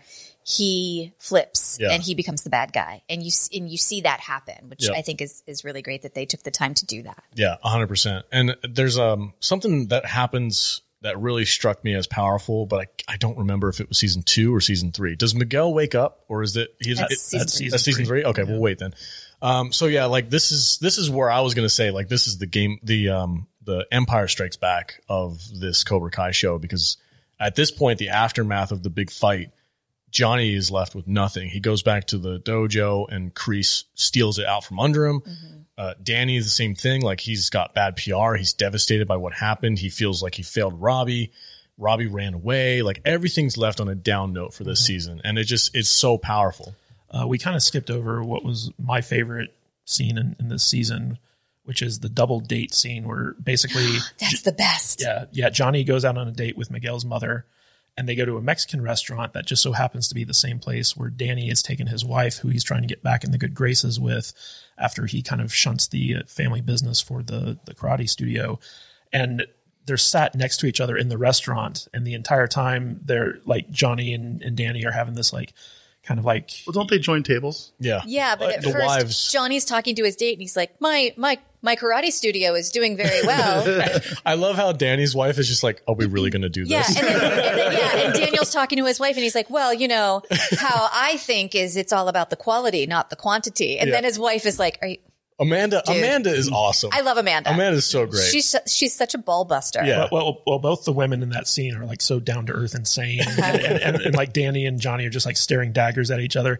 But one of the, my favorite part about the scene is is that once the the women kind of like force them together, uh, it's back to that different but same Yeah. episode from the first season where like we see how similar they are and how they could actually be friends if- Yes. if they could just get past their their stupid you They- know, if they could get their heads out of their asses, Yeah, Exactly, yeah. exactly. they could actually be besties. Yeah, that was a great scene. I Just and, and and they're like they're like you know they got their dance partners next to each other and like they're all like dancing on the floor and they're having like a good adult time without any of the BS. And at the end of that date, Danny and Johnny actually shake hands and kind of agree to kind of let bygones be mm. bygones. And then you know they go home and um, uh, Robbie takes uh, Sam to Johnny's place because it's like you know she's drunk and she had like a bad interaction with Tory and uh, the next day like that kind of peace that daniel and, and johnny created with one another is instantly broken when daniel goes full dad mode and like panically you know panics and goes to oh yeah, you know tra- tracks sam down to johnny's place and, And he like breaks into Johnny's house. He like kicks open the door. Yeah. He doesn't he throw Johnny into his TV? Yes. Yeah. yeah They throw down in that apartment. It was uh it was pretty intense. But it was funny like did they cut between that and the tournament from the first movie during that scene? I don't know. there was a scene where they were fighting and it had like flashes of them fighting when they were teenagers. Maybe. And I was I just thought that was freaking genius. I'm like what a but, but there, there, there are so many times where like they almost come to blows and and you're just waiting for them to like just duke it out and Yeah. like like have like the the, the final showdown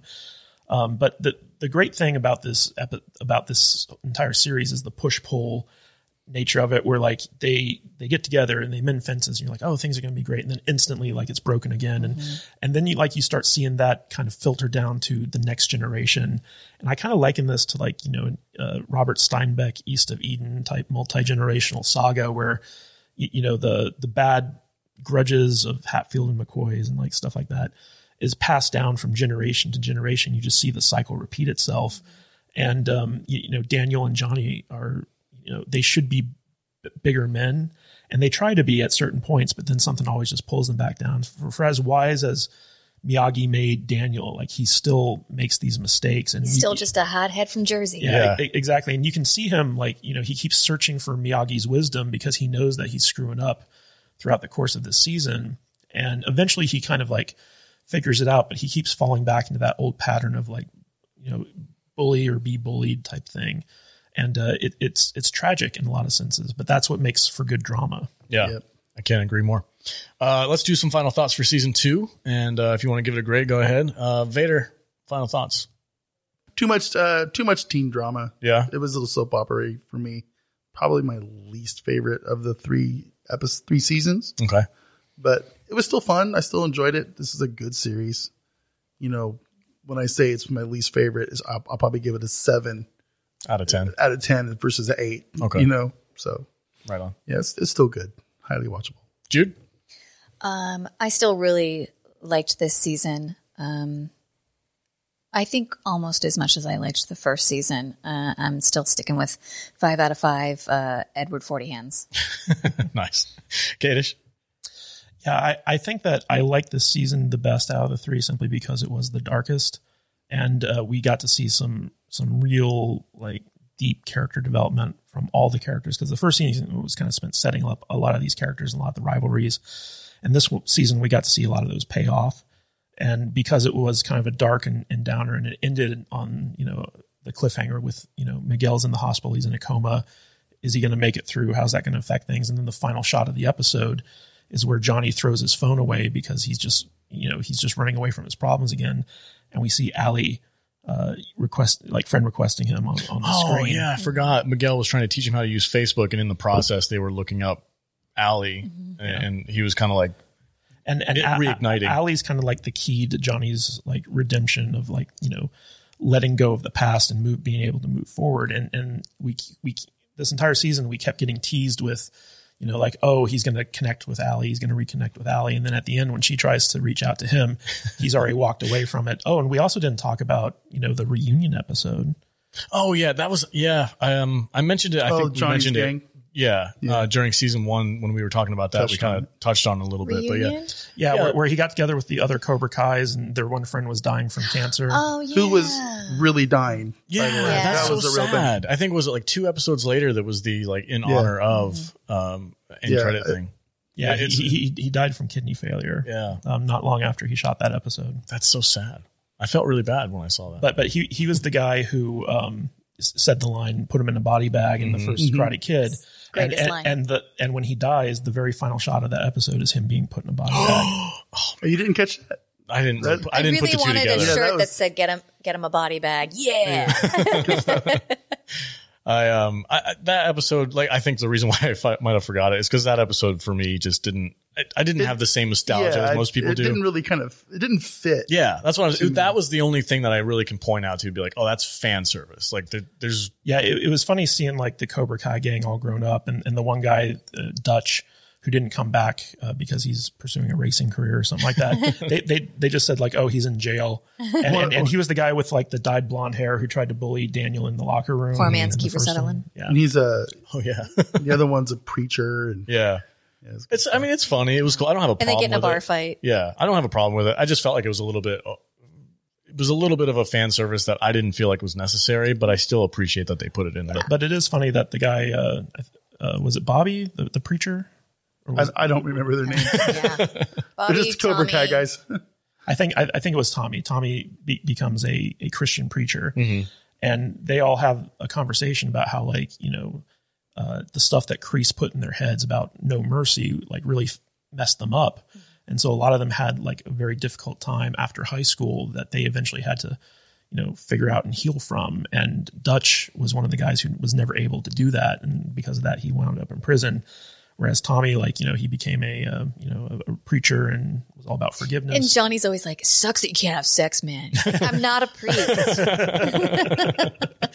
Yeah, the hijinks with Johnny in this season was really good. Um, for me, it wasn't as good as the first season, but I enjoyed a lot of it, and there was a lot of like moments. You good? Okay. There was a lot of moments for me that, even though I was annoyed by the teenage drama, I still felt like it was good setup and payoff, and I liked the character development and stuff like that.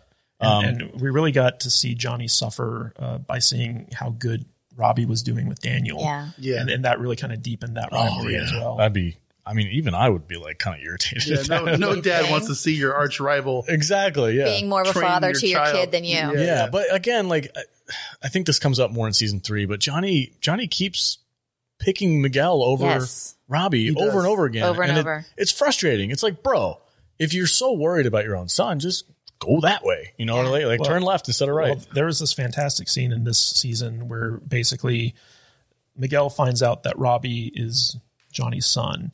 And so, uh, you know, he thinks that uh, Johnny's preaching about this mercy thing because, like, he favors Robbie over the rest of them.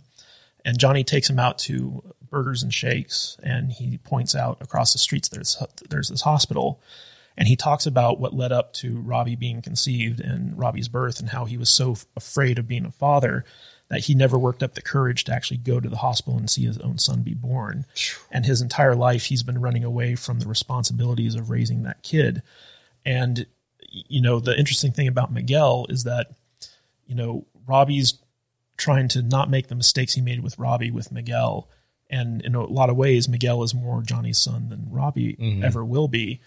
And it's interesting to see how, like, you know, Johnny's trying his best to mend fences with Robbie, and Robbie doesn't want anything to do with him. Whereas Johnny does a lot of, makes a lot of mistakes with Miguel, and Miguel is always willing to forgive him. And, uh, and that inspires um, Johnny to Yeah. never give up on Miguel either. Well, he even went back once he, you know, he made his mistakes with with uh, Miguel. He even goes to Miguel's mom. He's like, "This kid's the only person who's never given up on Yeah. me. Like, let me be part of his life so I can help him." It's a really great, like the freaking writing in this show is phenomenal. All right, Babe, did you score it? Um, five out of five. so perfect score all the way across. Uh, like every season of the show is five out of five. All right, guys, before we dive into season three, uh, real quick word from our sponsors. Welcome back, everybody. If you would like to support the podcast and get some cool merch in return, go to saltynerdstore.com. You can get cool t-shirts and stickers and all kinds of awesome stuff. Vader's wearing his Salty Justice Warrior t-shirt. I'm wearing one of our newer t-shirts. It's the uh, Salty Nerd podcast with the logo on the back. And uh, every dime that you guys uh, give us, not only you get something cool, but you help support the podcast so we can, uh, you know, make awesome content with cool new equipment that we buy with your money. So Please, please buy lots of stuff. I would really like to not have to go to work anymore. that, that's the ultimate goal, guys, so that we can do this full time, so that we can entertain you guys with our witty humor and movie knowledge and weird stuff that we do. Anyway, all right, let's get into season three. Uh, Jude, Yes. go for it. Season three. Johnny's been drunk for a while. Robbie's in juvie. Miguel's in a medically induced coma. Sam has PTSD from the fight. Kreese has taken control of Cobra, Cobra Kai, and Daniel's car dealership competition is trying to put him out of business. When Miguel wakes up from his coma, paralyzed, Johnny gets desperate to find money to help with medical costs, which puts a deeper rift in his relationship with his son. In an effort to save his business, Daniel flies to Japan to appeal to the Doyona. Doyona? Is that right? Doyana? Close Sounds enough. Close enough. Yeah, to appeal to the Doyona Auto Group and runs into Kumiko, his part two girlfriend. Meanwhile, Robbie keeps getting his ass kicked in juvie, and Miguel starts to feel his legs again just in time for Cobra Kai to show up at the LaRusso house for a round two rumble, home invasion style. The only thing left for Daniel and Johnny to do to defeat Kreese is to work together, creating a fusion karate dojo between Cobra Kai and Eagle Miyagi. Fang. Yeah, Eagle Fang Karate. So I just wanted to go over like this season covers a lot. Like Yeah. so much happens in this season. So we get Kreese's backstory. We get the return of Ali. We get Kumiko and the Okinawa gang. Uh, we get the war between the dojos. We get the switching of the sides between the dojos. Uh, the return of Kyler, Sam's first boyfriend, and the bully from season one. Uh, Miguel going from a coma, going to from a coma to paralyzed to walking to fighting. We get Miguel's mother hiding her emotions from Miguel right in front of the windows where Miguel can totally see her. and then we finally get Johnny and Carmen uh, hooking up. Yeah. And, and Dee Snider. Yeah, Yeah, we get some Dee Snider. a ton of stuff happens in Lo- this season. so much And happens. this was the first season that Netflix produced, right? yes. Act- Actually, Well- this season was done before Netflix picked them up, but it was just unreleased. Okay. All right. So this was the first one that um, Netflix Yeah. officially released. Yeah, man, there's a lot of so, stuff going so on. season four is going to be the first production under Netflix. Okay. We'll see if it holds up. Yeah, I hope they don't screw it up. I know, right? It's- don't don't tarnish the gold, Netflix. I'm surprised they haven't already canceled it because you know they don't like to go past season three.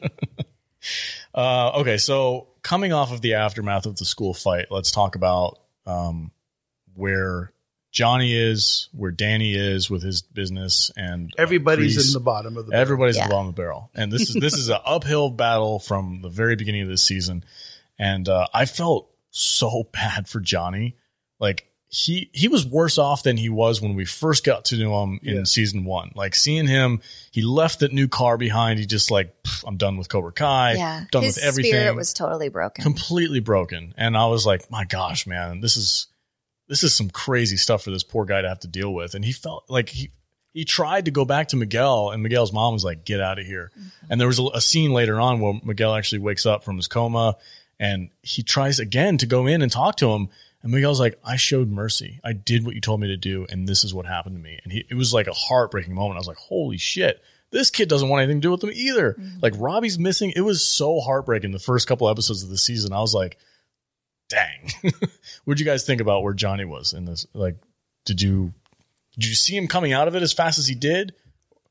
Yeah, I- I, mean, yeah. I kind of did. Yeah, Yeah. because I mean, I've watched two seasons of this already, so I'm I've always been rooting for Johnny, even when I was in the original movies. Like Johnny's always been my favorite. Nice. I got your back, Johnny. the way of the fist. Yeah, so like the the beginning of this season takes place like I, I believe two weeks after the events of the end of the the second season, and Daniel's feeling very guilty for you know um, what he said to Robbie that caused him to run away because he feels like he let him down, and so he really wants to basically um, find Robbie and try to make things right. And um, in order to do that, he actually goes and he teams up with Johnny. Like he finds Johnny at his apartment and asks asks him to basically help him find Miguel. And at, Robbie. yeah, Robbie. And at first, Johnny kind of refuses because he doesn't want anything to do with with Daniel. And then Daniel says the line that basically spells out the whole theme of the season, which is that unless we start working together, nothing's ever going to change.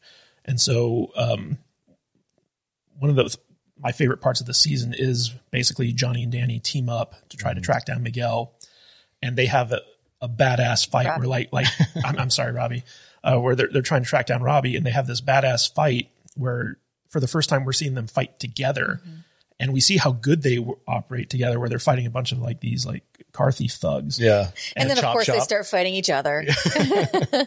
Why did he get mad at him? Because he was like going ham on the guy, right? He was beating the crap out of him, and Daniel wanted him to show mercy. and- yeah, yeah. A little, little bit much.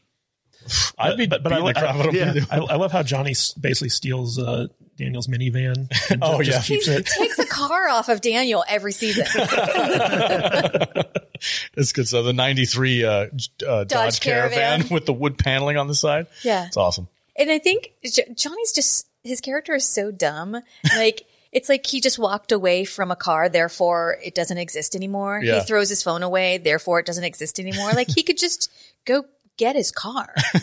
He can just go get a new phone. Yeah. And he's just like, oh, I don't have Facebook anymore. I threw my phone away. It's like you And- know it still exists, Yeah, and right? Miguel, Miguel's like, you know, it's on your computer, right? Yeah, It's- yeah. It's in the cloud. Well, He's well, like, oh, Well, yeah. you, you got to remember, Johnny. Johnny didn't know that you had to plug your computer in to keep it yeah, working. yeah.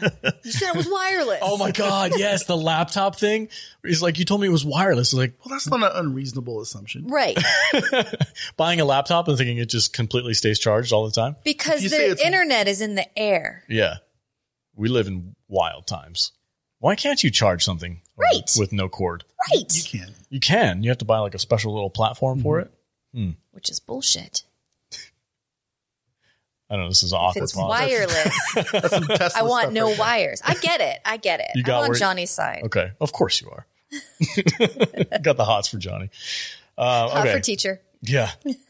All right, we can talk about um, uh, what Kreese is doing with Cobra Kai because he's um, He's a bad, bad man. But we, Dude. we get Kreese's backstory here. yes, this is one of my favorite parts of the season is the flashbacks. Very interesting. flashbacks to Vietnam. Does not make Kreese a better guy. I think it, it just kind of explains why he's such a bad guy. yeah, Well, what's what's interesting is that we get to see like this cycle that is perpetuated, where basically Kreese was bullied when when he was a teenager and he Mm-hmm. was working at the diner, and you know these jocks come in and, and they basically bully him, and Those then he has like a fight. Yeah, he has a fight. But he's always been badass too. He says, like at, at that fight, the first fight that we see with him and the jocks, he says, "I've been fighting my whole life. Mm-hmm. I'm not afraid of you."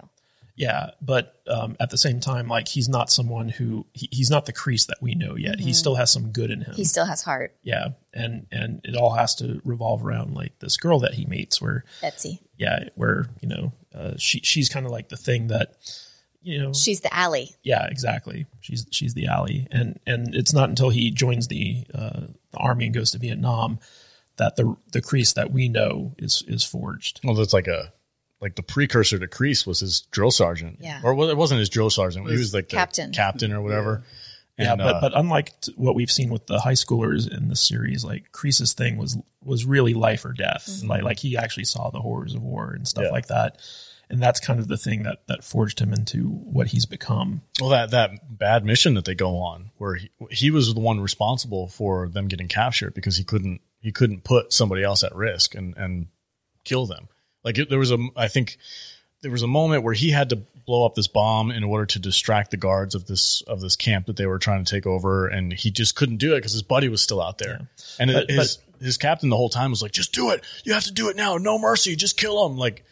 Otherwise, we're all going to get killed. You know what I mean? So it was And a, he saves that guy, and the first thing that they do when they capture him is kill, kill that him. guy. Oh my gosh, yeah. And the interesting thing is, is that like Kreese, from his point of view, is the good guy, mm-hmm. and he's doing this because he believes that his method is the best for these kids. And in this season, we actually get to see like how loyal he is to his students. Like he actually does care for his students, but only the ones that meet his standard for like you know strength and stuff like that. Like he goes and he helps out Tory. Uh, you know, he has an affinity for Hawk. Like he he basically um, you know, he's still trying to get Johnny to join his side, even though like and Robbie. yeah, and and and Robbie's the big prize. So like you, you know, we get these glimpses of like the good Kreese, and, and I use good loosely in, in, in, in the sense that okay, we now understand where he's coming from, what's motivating him, what forged him, and you know he does care for his students, but it's it's the wrong type of hmm. caring. Yeah, it definitely is the wrong type because that moment where he kind of like weeds out the weak, mm-hmm. that was pretty harsh. Oh, when he tries to make Bert feed his new little The rat, Mouse yeah. What they what they name him like Ralph or something like that. I don't remember. I don't remember what the mouse's he name was. gives him a pet, and then he's immediately like, "Feed it to the snake." Yeah, and exactly. Bert's like, "I can't do it," and he's like, Get "Cool, out. you're off the team." yeah, yeah. Oh, it's so mean. And then they put him in like a he he he puts them all in like a ring fight, and and whoever loses is off the team. It was it was Yeah, harsh. that's pretty harsh. It was harsh Yeah, stuff. Yeah, penis breath got kicked off. The Yeah. team. Poor penis breath. poor penis breath. Yeah. so the biggest thing for me that is a, um, something I'm, I want to criticize a little bit is uh, Miguel's healing process. Um, I Yeah. It was I thought it was hilarious. pure soap opera. It was no, but it was funny though because when Johnny's like. You ha- your legs are little Well, bitches right now, and you need to make them tough. Yeah, yeah. And he's like hanging them up. Oh on the, yeah, I was thinking about how like when he was in the hospital part, not not Oh, no, actually, no, no, not the the, rehab part. yeah, the rehab part when he's like he goes there in this How hippy about with dippy his fishing pole with the uh, Yeah. Sports Illustrated? with the naked magazine. He's like, "Come on, man, you stand up and take it." It The was, hottest babes is 1984. man. it was hilarious. and that was the same magazine he was trying to sell to the pawn shop guy in Yeah. season one. And he, the pawn shop guy was like, uh, in mint condition, it might be worth something, but this one is, let's say, well, loved. yeah, it's a it's, it's a hilarious moment. My only criticism for it is I think it happened too fast. Um, yeah, but the- I mean, he it, he had to have this whole process happen by the end of the season. I know, but that's I feel like they should have if they really wanted to, and it would have been a better payoff and a more meaningful event when Miguel could walk if it wasn't over like two or three episodes instead of it was over like a whole season. I just think it was a little too fast. Him being able to walk wasn't really what this season was about, though. No, but it's a big thing for his character. And like I said, with the cliffhanger of season two, I was like, this is some Game of Thrones shit. And, you know, we always talk about how shows need to s- stick to their guns. Like if it's The Mandalorian, leave his freaking helmet on. Or if it's Willy's Wonderland, don't let Nick Cage say any words at all. Like stick to your guns. They paralyzed a kid. And then he's back on his feet and doing roundhouse kicks and jumping off of walls. And I love how dumb dumb Johnny is just like, so he had the, the surgery, he could walk now. yeah, yeah. She's like, he just came out of anesthesia. Like, give him a minute. and then Johnny's just like, you want that phone?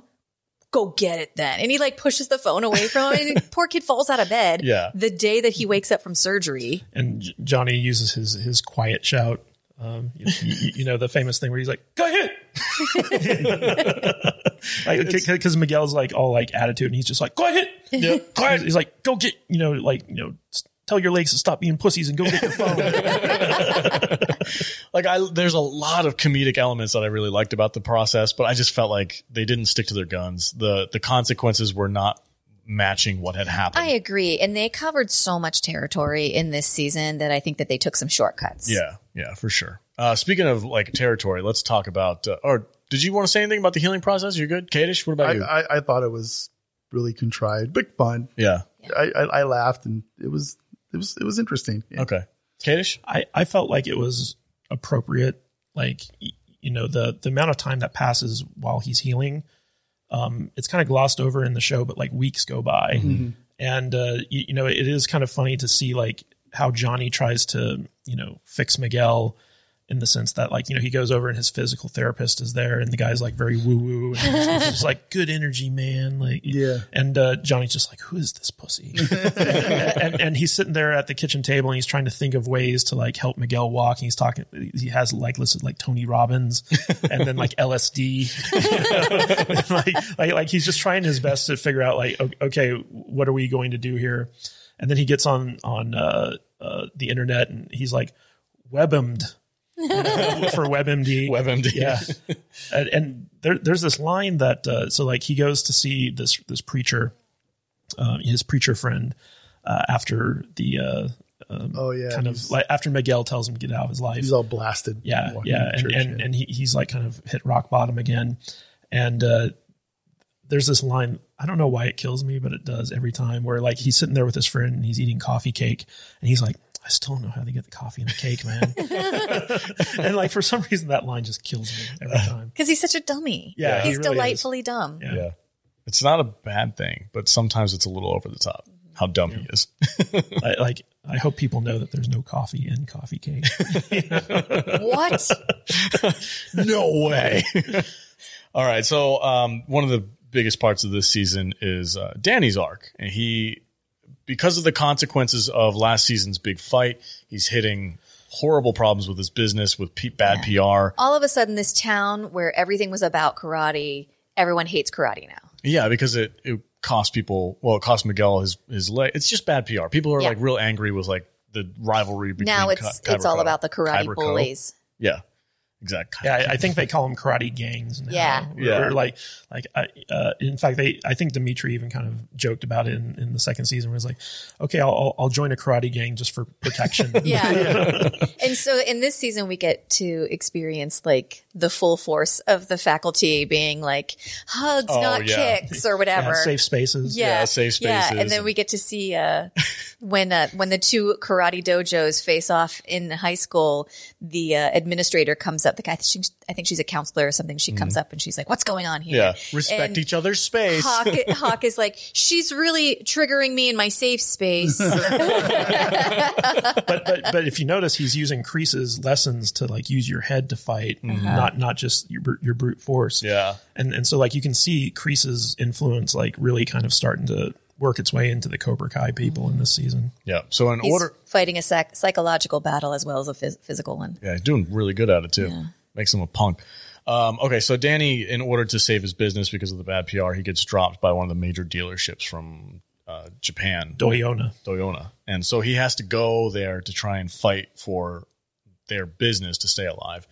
And um, this leads into one of the more interesting parts of this season. I did not expect to see. I think Kumiko? I think Chozen. Oh, All of them. Chozen. Yeah. Yeah, Chozen and Kumiko, the whole thing. Uh, It's it was cool, but I really didn't expect them to do this. So I was like, oh, this is Yeah. it's kind of fun. that's, that's what this show does. Yeah. It, this is it the, cherry picks this nostalgia feeling. it cherry picks the best elements out of those crappy movies Mm-hmm. and like puts them in a different perspective. And you're like, oh man, that's so good. Like, Well, you guys cool. remember I told you I think part two was almost my favorite. Not quite, but almost. Yeah. So I uh I appreciated these parts when you going back to Tomi Village. What did you think about the Tomi Village gag where he goes back and he's like, "Take me to Tomi Village," and the guy's like, "Oh, I know exactly where that is." Yeah. Because in the first First movie, one. nobody knew where the hell Yeah. Tomi Village Mm-hmm. was, and then uh, he comes back to this place and they take him in the cab and he shows up and there's like a KFC Yeah, and a like shopping Baskin. Robbins. We It's- have it's- Jersey Mike's now. Yeah, yeah, exactly. We used to have a Subway, but now we have Jersey Mike. that, that sounds good. it was so funny, and it, it just struck me that like how culture has changed so much. yeah, ba- basically Miyagi's old village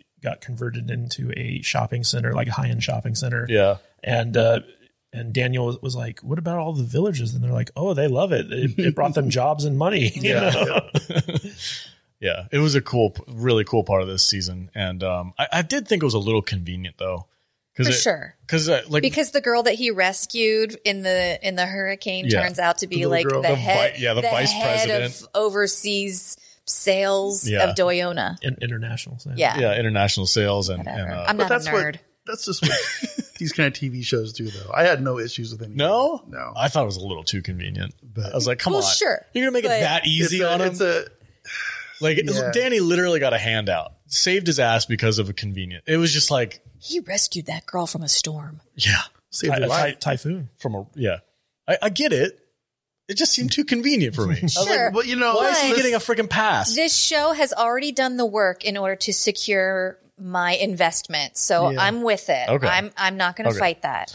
I also love when Chozen re- returns and, and he, he's just this old guy in a Hawaiian shirt and, and he's got this this dour look on his face and like it's super awkward and, and Daniel because like you know this was the guy that Daniel was in a fight to the death with and uh, And immediately Kumiko's just like, I gotta go. See you later, guys. he, he's he's like, you can't leave me, and and he and uh and she's like, oh, just have another drink, and he and Chozen's like, I will get it. And then he comes back with one drink, and Daniel's like, "You're not having a drink." And he's like, "I don't drink." He's so stern. He's I love so it. stern. Yeah. and, and and basically he start he, he gives Daniel a tour of the island, and uh, again, it's like super awkward, but then they start kind of bonding over the the Miyagi karate, and we find out what happened to Chozen after that, you know that that fight um, in the temple, and that uh, he was forgiven by Sato and you know kind of taken under his wing and taught all the secrets of Miyagi Do, which With basically Chozen teaches Danny Daniel that uh, Miyagi Do isn't always for defense only. There is a offensive version of it that uh, you know that um, Sato taught him before Sato passed away, and uh, he starts teaching it to to Daniel, and Daniel's just amazed that you know Mr. Miyagi never taught him this this type of thing. So uh, Chozen actually has like some agency in this, and then like we get to see him basically get his revenge on Daniel, and he he does that thing where he like you know honks his nose. Yeah. If your enemy insists on war, you take his choice away. you take away his ability to wage. Oh yeah, yeah, yeah, whatever. I'm not a nerd. Ruined it. but but like Chozen, he'd been waiting like 30 years to kind of like show up Daniel again, and that moment, like Chozen's arc is kind of completed, and and he's elated. He's he's so happy, and Daniel's like, "I'm glad you enjoyed that," you know. But but but now that they've been able to um, heal uh, that that rift that they had between them. Um, Chozen felt comfortable sharing the secrets of Miyagi Do offensive karate with Daniel, and uh, that kind of gives them the ability to go forward and and teach his students and kind of bridge that gap between Miyagi Do and Cobra Kai. And we see that not only are Johnny and Danny come together, but the Cobra Kai's and the Miyagi Do or the former Cobra, the Eagle Fangs, Eagle Fangs, Eagle Fang. yeah, the, the, the Eagle Fangs and Miyagi Do kind of heal their their rifts and come together and work What to animal fight can kill a cobra? A mongoose? A real animal. he doesn't even know what a mongoose is. Oh my god, Johnny's so dumb. I love it. All right, so uh Kreese sh- she's like in full fledged freaking Emperor Palpatine mode right now. He's got his his crew of little psychopaths running around the neighborhood just doing all kinds of crazy like illegal things. Yeah, and, It's and, just and, being- and, and there are some great scenes where Daniel goes to Cobra Kai and sees Kreese there, and you know has a flip out, and then Kreese visits the Miyagi Do thing and kind of like rubs Daniel's nose in, in it. And it, it's just it's it's so delicious to see these two like kind of face off after knowing the history between them. Yeah, if you're if you're calling back to uh, the last week's podcast when you were saying that like Danny's Luke Skywalker and Kreese is basically the Emperor, this is like the Return of the Jedi like throne room where Kreese shows up at the Miyagi Do and you're, and you're like, Y- y- you know what this really is though is that Daniel is like the Luke Skywalker we should have had in the Last Jedi. I know, you know like like like he, he's the optimist and and he he keeps wanting to do what what's right and he doesn't always get it right but you know his heart's in the right place type thing yeah, yeah. As far as like sequels to like 30, 40 year old franchises that we all know and love, like Are you saying uh, Rian Johnson can learn a few things by watching Cobra Kai? for oh, sure, totally yeah, because I don't like as much as we joke about that. Like Danny's kind of a dickhead sometimes during this season, or not even just his just the show and as a whole. Like he's got an ego on him. He's still hot headed. He does some weird things sometimes that we don't like, but we still love the dude. We're still rooting for him at the wonder end if of the that. day. wonder if that stupid tree's still there. On the cliff, Yeah. it'll be on season four. oh did you notice, did you notice that when, when he went to visit Mr. Miyagi's grave he had planted a wild bonsai Yeah. at, at the gravesite. yep, so that, that was in season nice. one, right? season one or it was season, two one, yeah. Yeah, one of those two yeah, I did notice that. It was a nice, nice little nod to the bonsai tree thing. I liked it. Um, okay, so you guys want to just cut to the chase and talk about Danny fighting Kreese? 'Cause Yeah, that go. was pretty badass. Let's talk about that. Okay. Kreese is 70. And I know they used a stunt double for some of his scenes because you can kind of tell. So, so uh, basically, the, the final fight in this season, season, not only do you have the, the the students have the big blowout at the LaRusso home, Yeah. but Breaking but, and but, a- but after that, um, once they find once the adults find out about it, both Daniel and Johnny go to co- the Cobra Kai dojo to confront Kreese. Uh, Johnny finds out that he's training um, Rob. Robbie. Robbie, and so like he has a confrontation with Kreese, and then Daniel shows up and has a confrontation with Kreese, and uh, ends up using the new Miyagi Do techniques on him, and and and this was like this was like the scene in in Karate Kid three for me where Miyagi shows up and basically throws down with Kreese and, and Silver. Um, I just love seeing um, Johnny and Dan, Daniel team up to take on the bigger threat. And and this this entire season, Kreese has been getting the best of them, but like this one episode uh, or this one fight scene, like Kreese was about to get his butt kicked, and then they set up the season four where it's like we're going to take this to the tournament, and it's winner take all. So Yeah. like whoever wins the tournament, they stick around, the others have to leave. Yeah, and I so, was- and so the stakes are established. I was on the edge of my seat with that fight scene. Like Danny versus Kreese. It was like, oh my gosh, what's going to, I was so stoked. And, and, and did you notice, like when Johnny came in and saw Robbie training, um, it was a very Emperor Palpatine moment where Cre- Kreese is like, you know, like you know, co- uh, you know, like he's my student. Yeah. come come join Oh, he us. called him son at one Yeah. point, and I was like, "Don't you dare!" Yeah. and and and, And then Johnny gets very like um Miyagi Do when he's like, I'm not gonna I'm not gonna strike. Oh, first. yeah, I'm when he's fighting fight you." Robbie? Yeah. Oh and he's just like defend defensively, like smacking him away. And then he accidentally gets- Yeah, there's yeah. there's a couple of really funny moments in this season uh, with Johnny's mentality of like still kind of going back to his old bully ways, but knowing it's wrong. Yeah. Oh my god. In the book? school? the Yes! book, yes. okay, so Johnny goes to the school.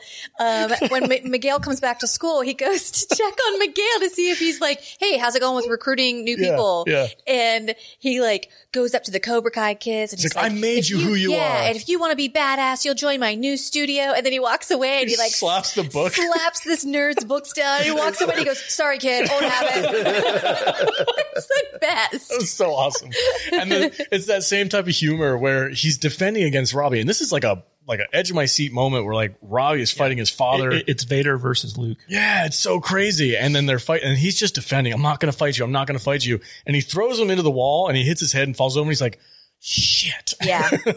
And It's a funny and, moment. And have you guys noticed? uh, And that you know, we haven't talked about the Ali stuff yet, but um, all throughout all three of these seasons, um, Johnny is always in black, and the Cobra Kai's are always in black, and Daniel's always in white, and Mm-hmm. the Miyagi Dos are always in white. And so, like you, you always have like these these two like kind of um, very stark contrasts be- between the two. And uh, in, in that fight scene, you know, like Johnny's all in black, and he's fighting um, Robbie, who's all in white, Mm-hmm. and Kreese, who's all in black. And so it was just kind of an interesting like parallel there. Yeah, I like it. It's the same thing with with uh, Luke being all in black and, and Empire, not Empire, um, Return of the Jedi, and then when his shirt opens and he's got the white inlayer, it's like it's like a symbolism thing. It's really It's a cool. really, Westworld, really strong Black with Hat. the Star Wars Yeah. comparison. Come on, bro, get on board, get on the wagon. Come to us. you, you know what's really interesting you know what's really interesting is that like these first two seasons so miguel goes from being like the good guy to the bully in season two and now he, he's back to um, you know like he's basically daniel again and robbie went through like the opposite transformation where he started off as a good guy and now he's becoming you know bad. Where he started off as a bad guy, went good. And oh, well, well, he was never truly a bad guy, but like you know, through his training with with Daniel, he became like the good student. Mm-hmm. And then this season was all about like him turning to the dark side and him eventually embracing the the Cobra Kai teachings that his father that ruined his father basically. Yeah. And so now he's on the same path that his father was once on. His dad's trying to rescue him from it and he wants nothing to do with him. Yeah. Mm-hmm. And and so like it's really setting up the stage where it's like, you know, again, once again, it's going to be Johnny's or uh, surrogate son versus his actual son. Except like, you know, like how is he going to save both of them? Yeah. You know, And Johnny's failed his son so many times that it's like this kid will tr- literally trust anyone but Johnny. Yeah, there's one thing uh, in the season that really pissed me off with Johnny's character is that um, When he didn't show he up. didn't show up. Yeah. to the, when he set up the appointment to go visit him. yeah. So and Robbie instead he stays at the hospital with Yeah, Miguel. Robbie's in juvie,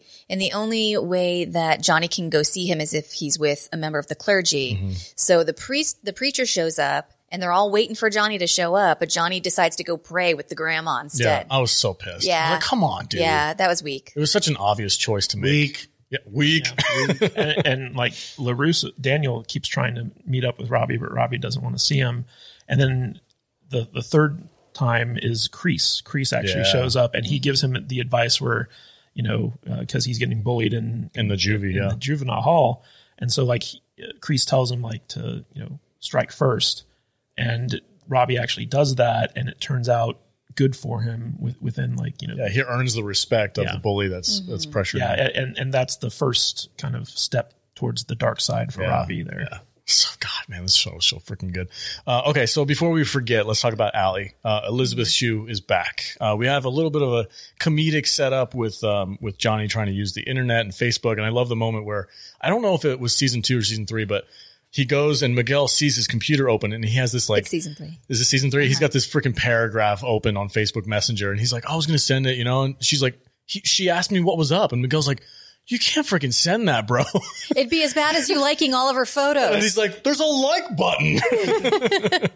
that was some funny stuff. So it kind of sets up that like Ali's back on the map, and uh, I just want to I just want to make sure I point this out for my own stupidity, but I did not connect Elizabeth Shue with Karate Kid. I completely forgot that that was her. I did. Well, I- she was one. She was the first throwaway girlfriend. yeah, yeah, she's Ali from the first Yeah. one, and I'm like, I, I never connected that. Especially, we just did, you know, we did uh, the boys, uh, the Yeah. Amazon series. Elizabeth Shue knocks it out of the park in that show. I love her character.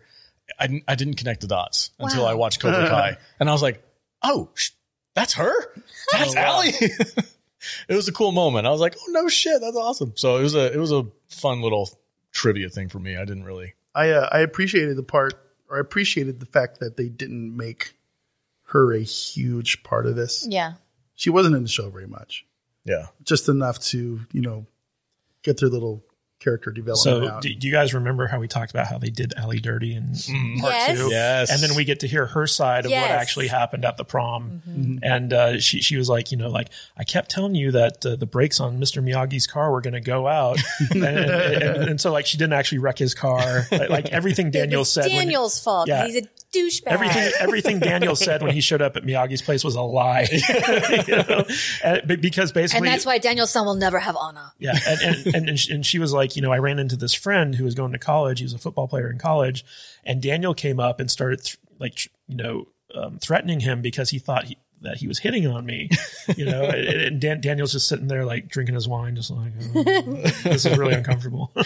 Yeah, that was a it was a good moment, and I, I like that she showed up. And I agree with you. I'm glad that she wasn't made to be this huge, massive part of the of the show. It's just like a nice little nostalgic cameo. But like, I think all of us were like, when are we going to see Ali? Yeah. When are we going to see Yeah. Ali? Because she was so much a part of The the the, connection between Daniel and Johnny. Everything revolved around Ali. yeah, and I think she played a huge part in them being able to mend uh, the rift between them, and then face off on on Kreese. Yeah. because if, without her, they Well, would she- still they would still be. The, she was the the thorn. She was the source Yes. of the initial yes, the exactly. initial brouhaha. So, yeah, but but she was also the Brouhaha? yeah, brouhaha. she That's was, an old person term. she was also the one who pointed out that Daniel and, and Johnny are more alike than than they care to admit. Yeah. and it took her um, to not only you know kind of men or make them realize that, but this was like the culmination of of Johnny's redemption because like he had been carrying a torch for this girl for like 30 years and getting back together with her and and you know discovering that he cares more for Miguel's mom and he's wanting to like let her go and all this stuff this was like the completion of his arc Yeah, I was I was really getting ready to get upset if he ended up like going with Ali and not Miguel's mom. Mm. There was there was a I was moment like, there. Oh man, don't don't don't do this. Yeah. It's not cool. I'm with you on that Because- too. Yeah. Yeah, but so bas- basically, because he was able to reconnect with Ali and get that closure that he never got before, um, his redemption has been completed, and and that's why he's finally able to move on and actually team up with Daniel as opposed to continuing their rivalry. And it's the first time that the cycle has been broken, and that kind of signals a new era, which opens us up to the end of this this season, where Daniel and um, and Johnny uh, kind of come together at Miyagi Do, and their students have combined into one class, and now like like like they're they're teaching each other, and you have that great Phil Collins in the air tonight song, and like they you know they come together and and They bow to each other. When they, It's, it's yeah. going to be interesting to see how they merge their the two teachings. Yeah. Yeah. yeah Well, yeah so before, um, well, actually, while this is all happening, the whole like Ali country club reunion thing, while Mm-hmm. this is all going on, the home invasion rumble is going on. so God. Samantha has invited um, Miyagi Do students and Cobra Kai students Eagle over. Fang. Eh, or sorry, Yeah. Eagle Fang. Eagle Fang. Over to the house so that they can figure out how to join forces against Cobra Kai. Uh, and they come up with a list and Demetri's like, okay, so we're settled on where we're going to practice, but as far as a name and philosophy, we're still up in the air. this is a great place to start, you guys. And then the Cobra Kai kids find out about this and Yeah. they show up and they literally like kick in the door, throw a, throw poor Bert through a window. They Commit destroy the multiple felonies. LaRusso house. Yeah. Yeah. yeah talk about a parole violation. Oh, Yeah. for sure. Yeah. Yeah. And then um, we get um, Demetri and Hawk back together again. Yeah. And Bert and uh, Asian kid Yeah, back together again. I don't know his The two little name. nerds. and penis breath and douche fang. ba- basically all the friendships that were severed in season two are are brought back together Yes. in, this, in this season.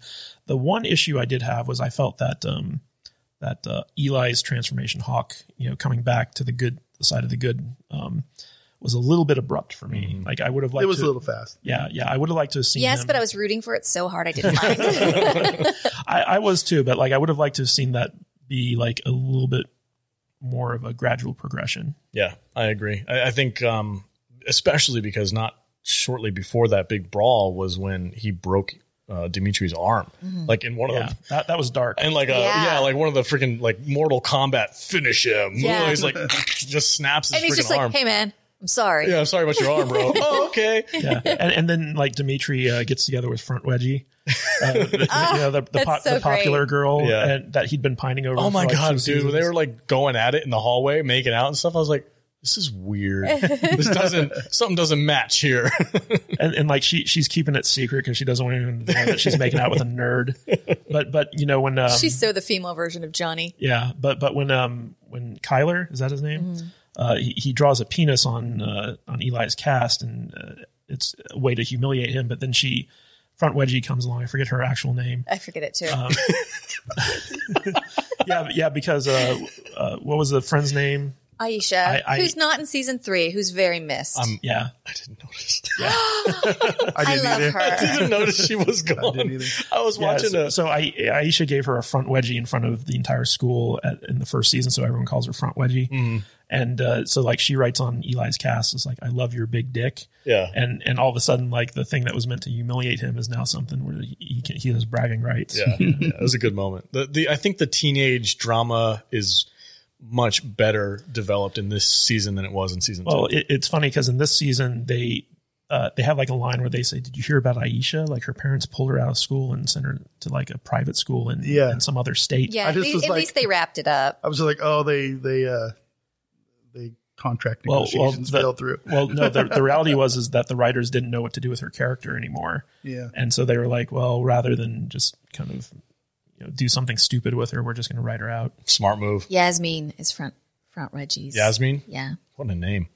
Um, okay, so I, do you guys want to do final thoughts? Kadish, do you have anything else that you wanted to touch on as far as plotline goes? I think we covered most of it. The only thing we're missing is the um, the city council tournament thing where Kreese, Danny, and Johnny are all fighting to save the tournament, but they have their heads so far up their asses they actually end up failing. And, then it's, it's is the one. and well, it's Miguel and Sam who Oh, are the yeah. ones. They come and, and They have, convince they the have city their, council. their, their, their footloose city council meeting Footloose. movement. Their- There their- a time to dance. That's right. there was a time to fight. There's a time to fight. and it's at the tournament.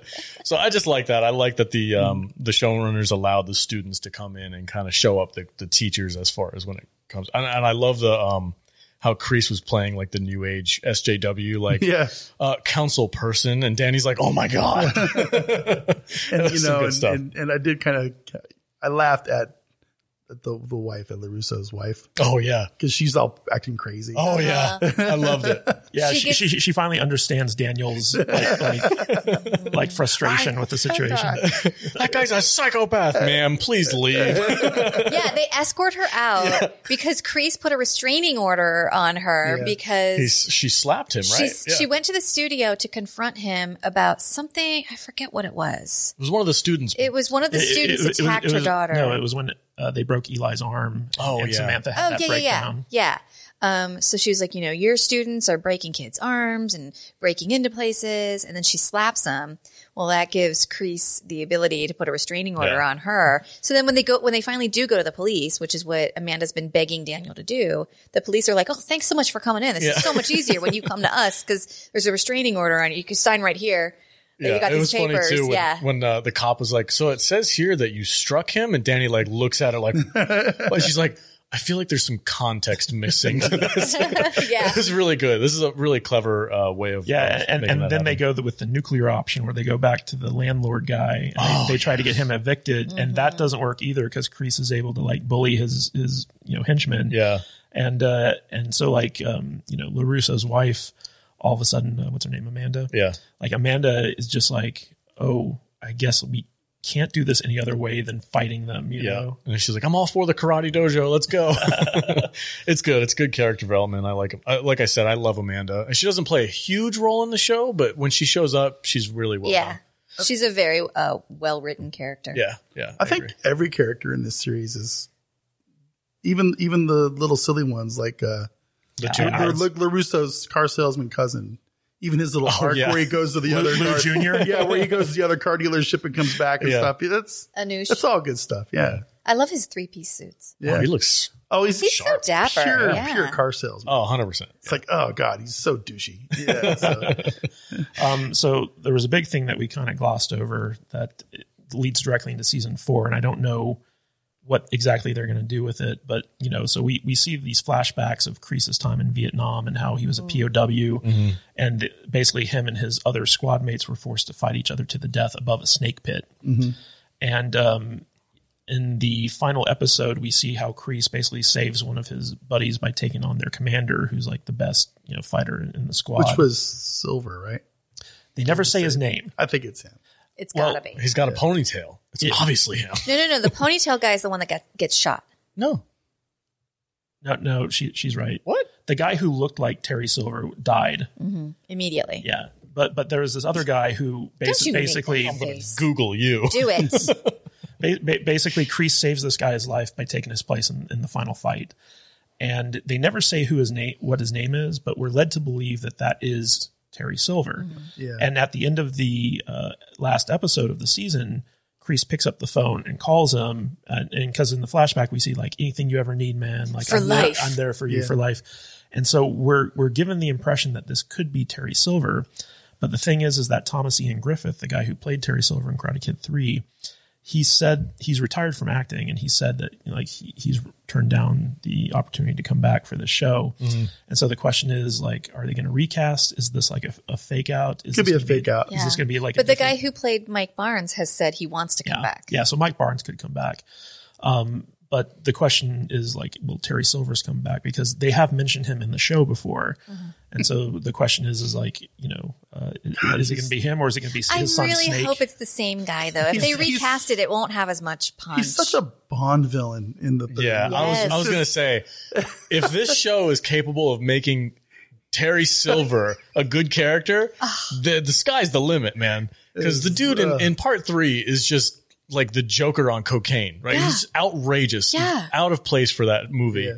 And uh, like down to the wicked laugh. yeah, exactly, yeah. If they bring him into this show and he's like legit, like, whoa, that's a freaking awesome character. Yeah. Yeah. I'm gonna be amazed. But but you know, if they do end up bringing Silvers and Mike Barnes back into the fold, like that is the the core of Cobra, the real Cobra Kai. And like, then it like- turns out he's Miguel's father. yeah, Please, Bum, dun, dun, dun. please, Yeah. for the love of God, no. yeah, and and, and, And then there's that triangle between like Carmen and Johnny God. and Oh, Terry no. Silver. It's gonna happen.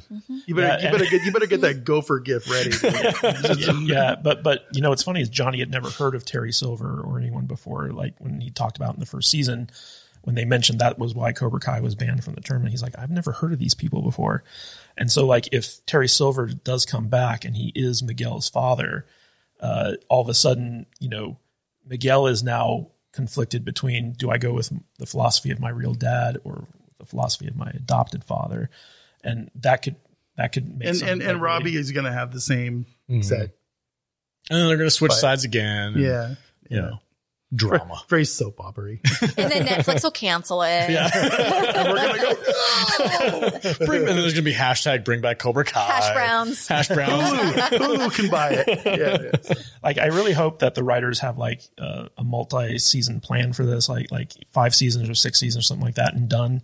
So like they have like a complete arc where they know Yeah. where all these characters are going. Because the great thing about this this show is that it is a multi-generational saga, and it is a continuation of the movies, uh, taken to like an amazing degree. And I just I I love comic like like they they've created their own universe uh, within the Karate Kid world, and I love what they're doing with it. Me too. Let's do final thoughts for season three before we wrap up. Vader. Um, second favorite season after the first. Uh, good stuff, man. I mean, I, I enjoy these shows. I, I I can't really point to a single part of them that I like more than the others, except for the you know it gets a little CW. T- CW teenage soap opera stuff that I, I'm not a huge fan of, but Yeah. I get it. I get it. And it's, it's, they're fun. Yeah, I have to keep reminding myself that the first movies were based off of teenage soap opera love triangle I, nonsense. I, I, I keep chuckling to myself that the best thing on streaming and television right now is this silly little sequel to these movies from 1985 yeah. that nobody saw coming and and it's just it's it's just so much more fun and interesting than anything else on real TV now. You, you know, it, Yeah. it's it's it's it just is what it is. It's Cobra Kai, and, and it's it's good. I, I I I can't expand on it. It's okay. Bleh. yeah, Cobra Kai, Cobra Kai. Jude, what did you think about this Um, season uh, three? I'm still very much on board with it. I didn't like it as much as I liked the two previous seasons, only because okay. they covered so much territory that I felt like they took some shortcuts in order to get there, which was necessary. However, um, it's only a four out of five for me instead of a five out of five. So I'll give it four out of five mongooses. yeah, Kadish? Uh, again, uh, Five out of five. yeah, right? great season. I look at these as like part of a much larger story. So like it, it's hard to divide it up into seasons because they all kind of Yeah. are telling one grandiose story. And uh, you know, every season they do a great job of of continuing to grow and develop these characters, and not just like the main character. Like every single character in the show gets their own little like time and and development and, and arc and stuff like that. And so like I really love seeing this stuff and um, it's just it's it's such a pleasure to watch this show like we we watched it when it first premiered and then coming back and revisiting it for the podcasts like it's just as good as the first time we watched it and it's very rare to have a tv show that does that Right on. Uh, yeah, for me, I think this is my second favorite. First is first season's really good. Uh, second season, not so much. This one, it's it's back to where it should be. I think second season spent a little bit too much time on the teenage drama stuff. I'm kind of with Vader on that. Um, but yeah, I thoroughly enjoyed the show, and I'm glad that I watched it. I know I've been hounded and hounded by all my friends. You gotta watch Cobra Kai. Go to watch Cobra. I'm like, yeah, okay, whatever. I should have watched Cobra Kai because it was freaking good. Um, okay, that's it for uh, today's podcast. Thank you guys so much for joining us. Don't forget to go to saltynerdclub.com if you want to support the podcast, become a patron, or just leave us a like, subscribe if you're watching on YouTube, or if you're listening to the podcast on audio. Uh, subscribe and share and give us a five star review. And uh, we would really appreciate it. All right, guys, around the table before we get out of here, where can we find everybody on the socials? Matt Vader74. you can find me on the social stuff at Matt Vader 74 on um man, I'm really flubbing this up. uh Matt Vader 74 on Twitter, YouTube, Instagram, um, Everywhere. everywhere else. Right on. Those are the big three though. Cool. For sure. Jude? You can find me at I am Jude Juju on Instagram and Twitter. And you have a website too. I do have a website. It's called thevoiceofjude.com and it has all my voiceover stuff. so if you need a voice for something, call me. and Matthew Kadish. uh, they can find me at matthew kadish k-a-d-i-s-h on twitter and kadishbooks.com if you want to check out my amazon page Right on. And I'm your host, the Salty Nerd, and you can catch me on Twitter at salty underscore nerd. Stay salty, my friends. Why are you laughing at me when I do that? I think It's cute. I can't help but do it again. Stay salty, my friends. You're Do this. You should do this. Stay salty, my friends. Stay salty, my friends.